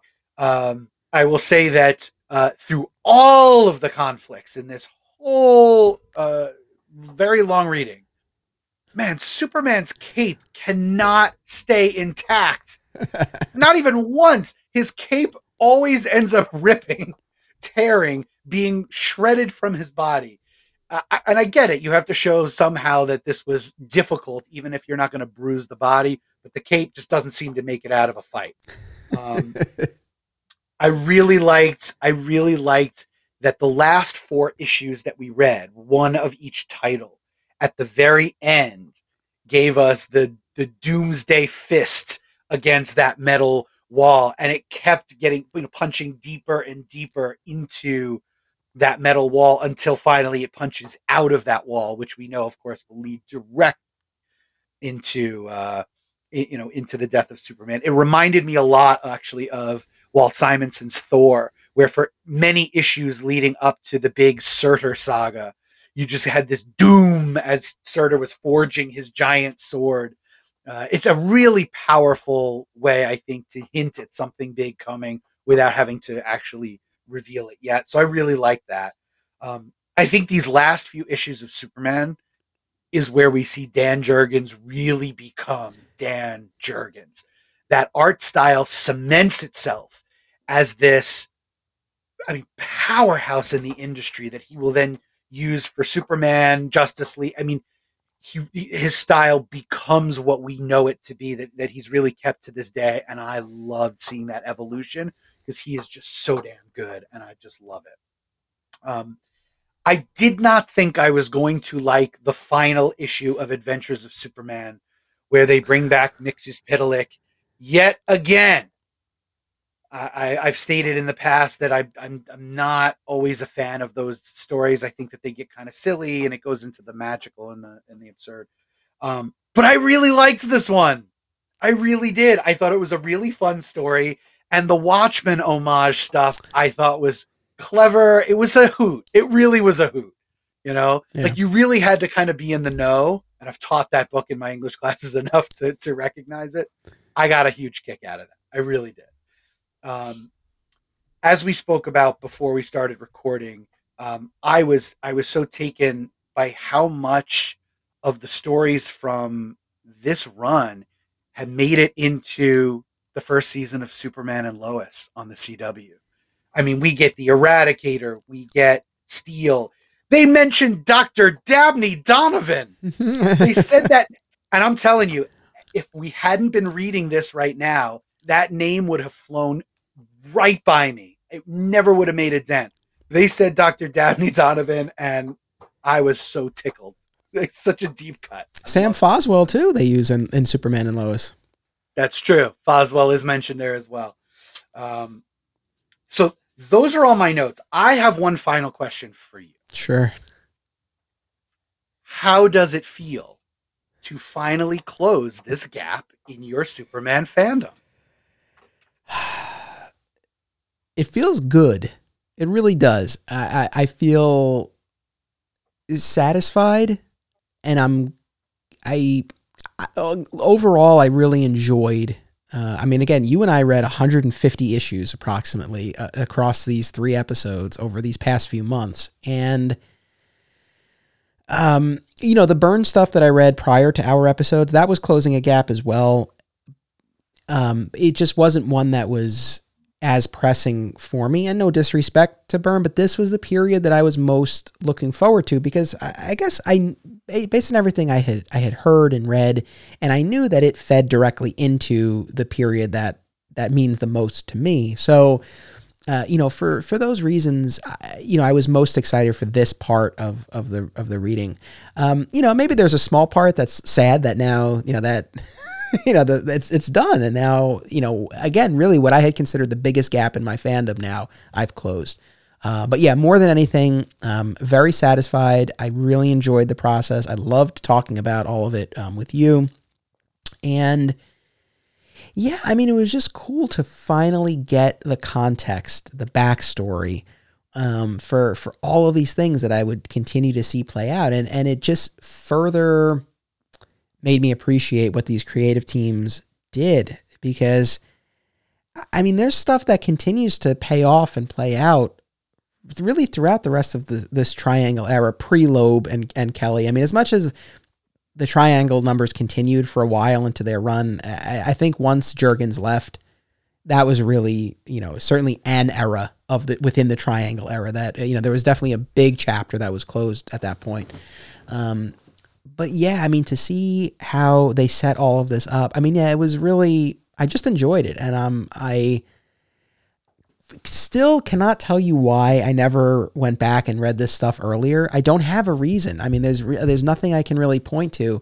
I, I mean, I, the only thing I could say is maybe I just had I was getting enough of a Superman fix reading those, you know, a book a week for all those years. I, I don't know. It's yeah. the only thing I can think of. But you know, things work out the way they're supposed to because I feel like it was this was a great great great project to do for this podcast and I think I got a lot more out of my reading by virtue of, you know, reading it to place it into its larger context and to read it knowing that we were going to be dissecting it and discussing it. If I had just kind of like been passively reading it, A, I don't know if I would have gotten through all of it. I mean, it's it's it's a lot to read, and it's easy to just kind of be like, oh, "I'll get to it later. I'll get to it later." With this, it was like, "No, I got to finish this because we're going to talk about it." so yeah, the uh, deadline helps. The deadline helps. So yeah, this. I mean, I appreciate the question. I mean, this as a, as for me as a Superman fan on my Superman fan journey, this was a big, yeah, this was a big moment. Very cool. So how about Very you? Because cool. this was a gap for you as well. It was, yeah. I mean, like you, the really the, the, my first introduction to Superman in comic in comic book form was the death of Superman, which you know I picked up the trade paperback while I was on a family vacation at a Catskill hotel. They happened to have it in the hotel uh, gift shop on a spinner rack for like five bucks, and I you know I grabbed. I said, "What the hell? What what else am I doing?" and I grabbed it and I read it that night. And at three o'clock in the morning, I'm sitting there crying in my bed audibly. I woke my brother up I was crying in the bed because it moved me so much. And I also I wanted to have that that context. Um, so I, I was excited about it. I had a couple of sporadic issues here and there, right? So to complicate my reading, you know, the way titles going, you know, independently, I also had a stack of random single issues that I would insert whenever I could because I always like to read the physical thing more than I like to read the app. So that was just all kinds of weird. Um, but I'd always been curious about how it all ties in because reading a random issue here, random, I had Blackout Part Three. I didn't have any of the other Blackout issues. I didn't know what the hell was going on in this thing. So to get to read it all at once and to see that that cohesion of the line, you know, from a creator standpoint, you know, for, for fans who really appreciate the, the people behind the stories, I, I continue to be not only appreciative, but I continue to be in, in utter awe of what was accomplished here. Whether we liked every story or not is irrelevant. The sheer number of comics that were produced on a weekly freaking basis is astounding it's absolutely astounding. And every creator and every editor involved in this should be applauded just for that alone. Um, so I I have enjoyed this experience with you so much. I, I don't I honestly don't even have the words to express how fun this has been and how honored I am that you asked me to to be in these particular three episodes, but never ask me to read that many comics at one time ever again. I just want the audience to know I gave Scott multiple outs when we were initially planning this, and I was like, if it's too much, it's okay. it's true. It's true. No, I, I was I was absolutely happy to do it. I was absolutely happy to do it. No, yeah. this has been a blast. No, it really has. I, I thank you so much, and and and again, this we're not done. I still have two more installments. So uh, next week, uh, uh, Bernie will be back, as I mentioned before, and we're going to talk about the death of Superman and funeral for a friend. And then the week after that, we're going to talk about the reign of the Superman and the return of Superman, um, and that will conclude our eight part event. So you know, I'll be doing my reread of Death and Funeral very shortly. And, you know, obviously this will uh, be a big part of the conversation next week. But my prediction is I really, you know, I think it's going to pack more of a punch. I mean, you know, I think it's a testament to the death of Superman that, you know, you and I both read it cold in a vacuum and it still had a profound effect on us. And that's saying that's saying something.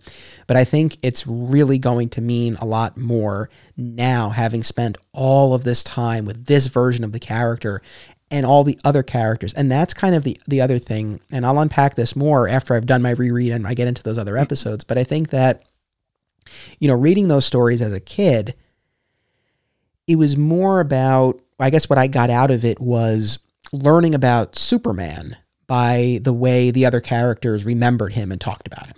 And there's value in that for sure. And I think that and you know we'll I'll talk about this, but I think that you know it played a huge role in shaping how I saw the character. I mean, again, it it has to have an effect if your introduction to a character is that character's death. And so, how does that play out?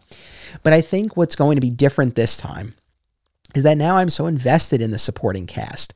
So now it's not just going to be, well, what does their grief tell me about Superman? But it's like, what am I learning about them? And how is what effect is this having on them? And I think that's going to be the main different way that I that I take in these stories. And I, I I can't wait to get into them and talk about them. So that's what's coming up. But I think that's I think that's what what I'm going to find. Damn it, Anthony! You've made me now want to reread those issues along with you before I listen. So I think I might my Superman reading might not be over. Yet. I mean, look at it this way: if, even if you just do death and funeral, it's two trades worth. That's right. it. It's it's you know I mean then if you throw in the reign it gets it gets longer but uh, it's after this um you know uh, this this will be a, a piece of cake for you. Fair enough. Fair enough. Uh, but Scott, again, thank you so much for for being my guest for these episodes. This really was a blast. Um, you you will be back down the line. Uh, I, again, yes. I'll, I'll, I'll try to. We'll make it a more manageable reading assignment. Uh, but thank you very much. Thank you to our audience, uh, our, our listeners and viewers, new and old. I appreciate all of you. And I hope you enjoyed this. I hope you tune in for parts seven and eight over the next couple of weeks. I think they'll be uh, very, very special, um, as these past episodes have been. So thank you all. We will see you next week. And of course, remember, it's about what you do, it's about action. Digging for Kryptonite is a Flat Squirrel production, art by Greg Schiegel, music by Basic Printer. Join the conversation by becoming part of the Flat Squirrel Podcast Network Facebook group Follow Digging for Kryptonite on Instagram and Twitter, and visit flatsquirrelproductions.com to explore more of my film and podcast projects.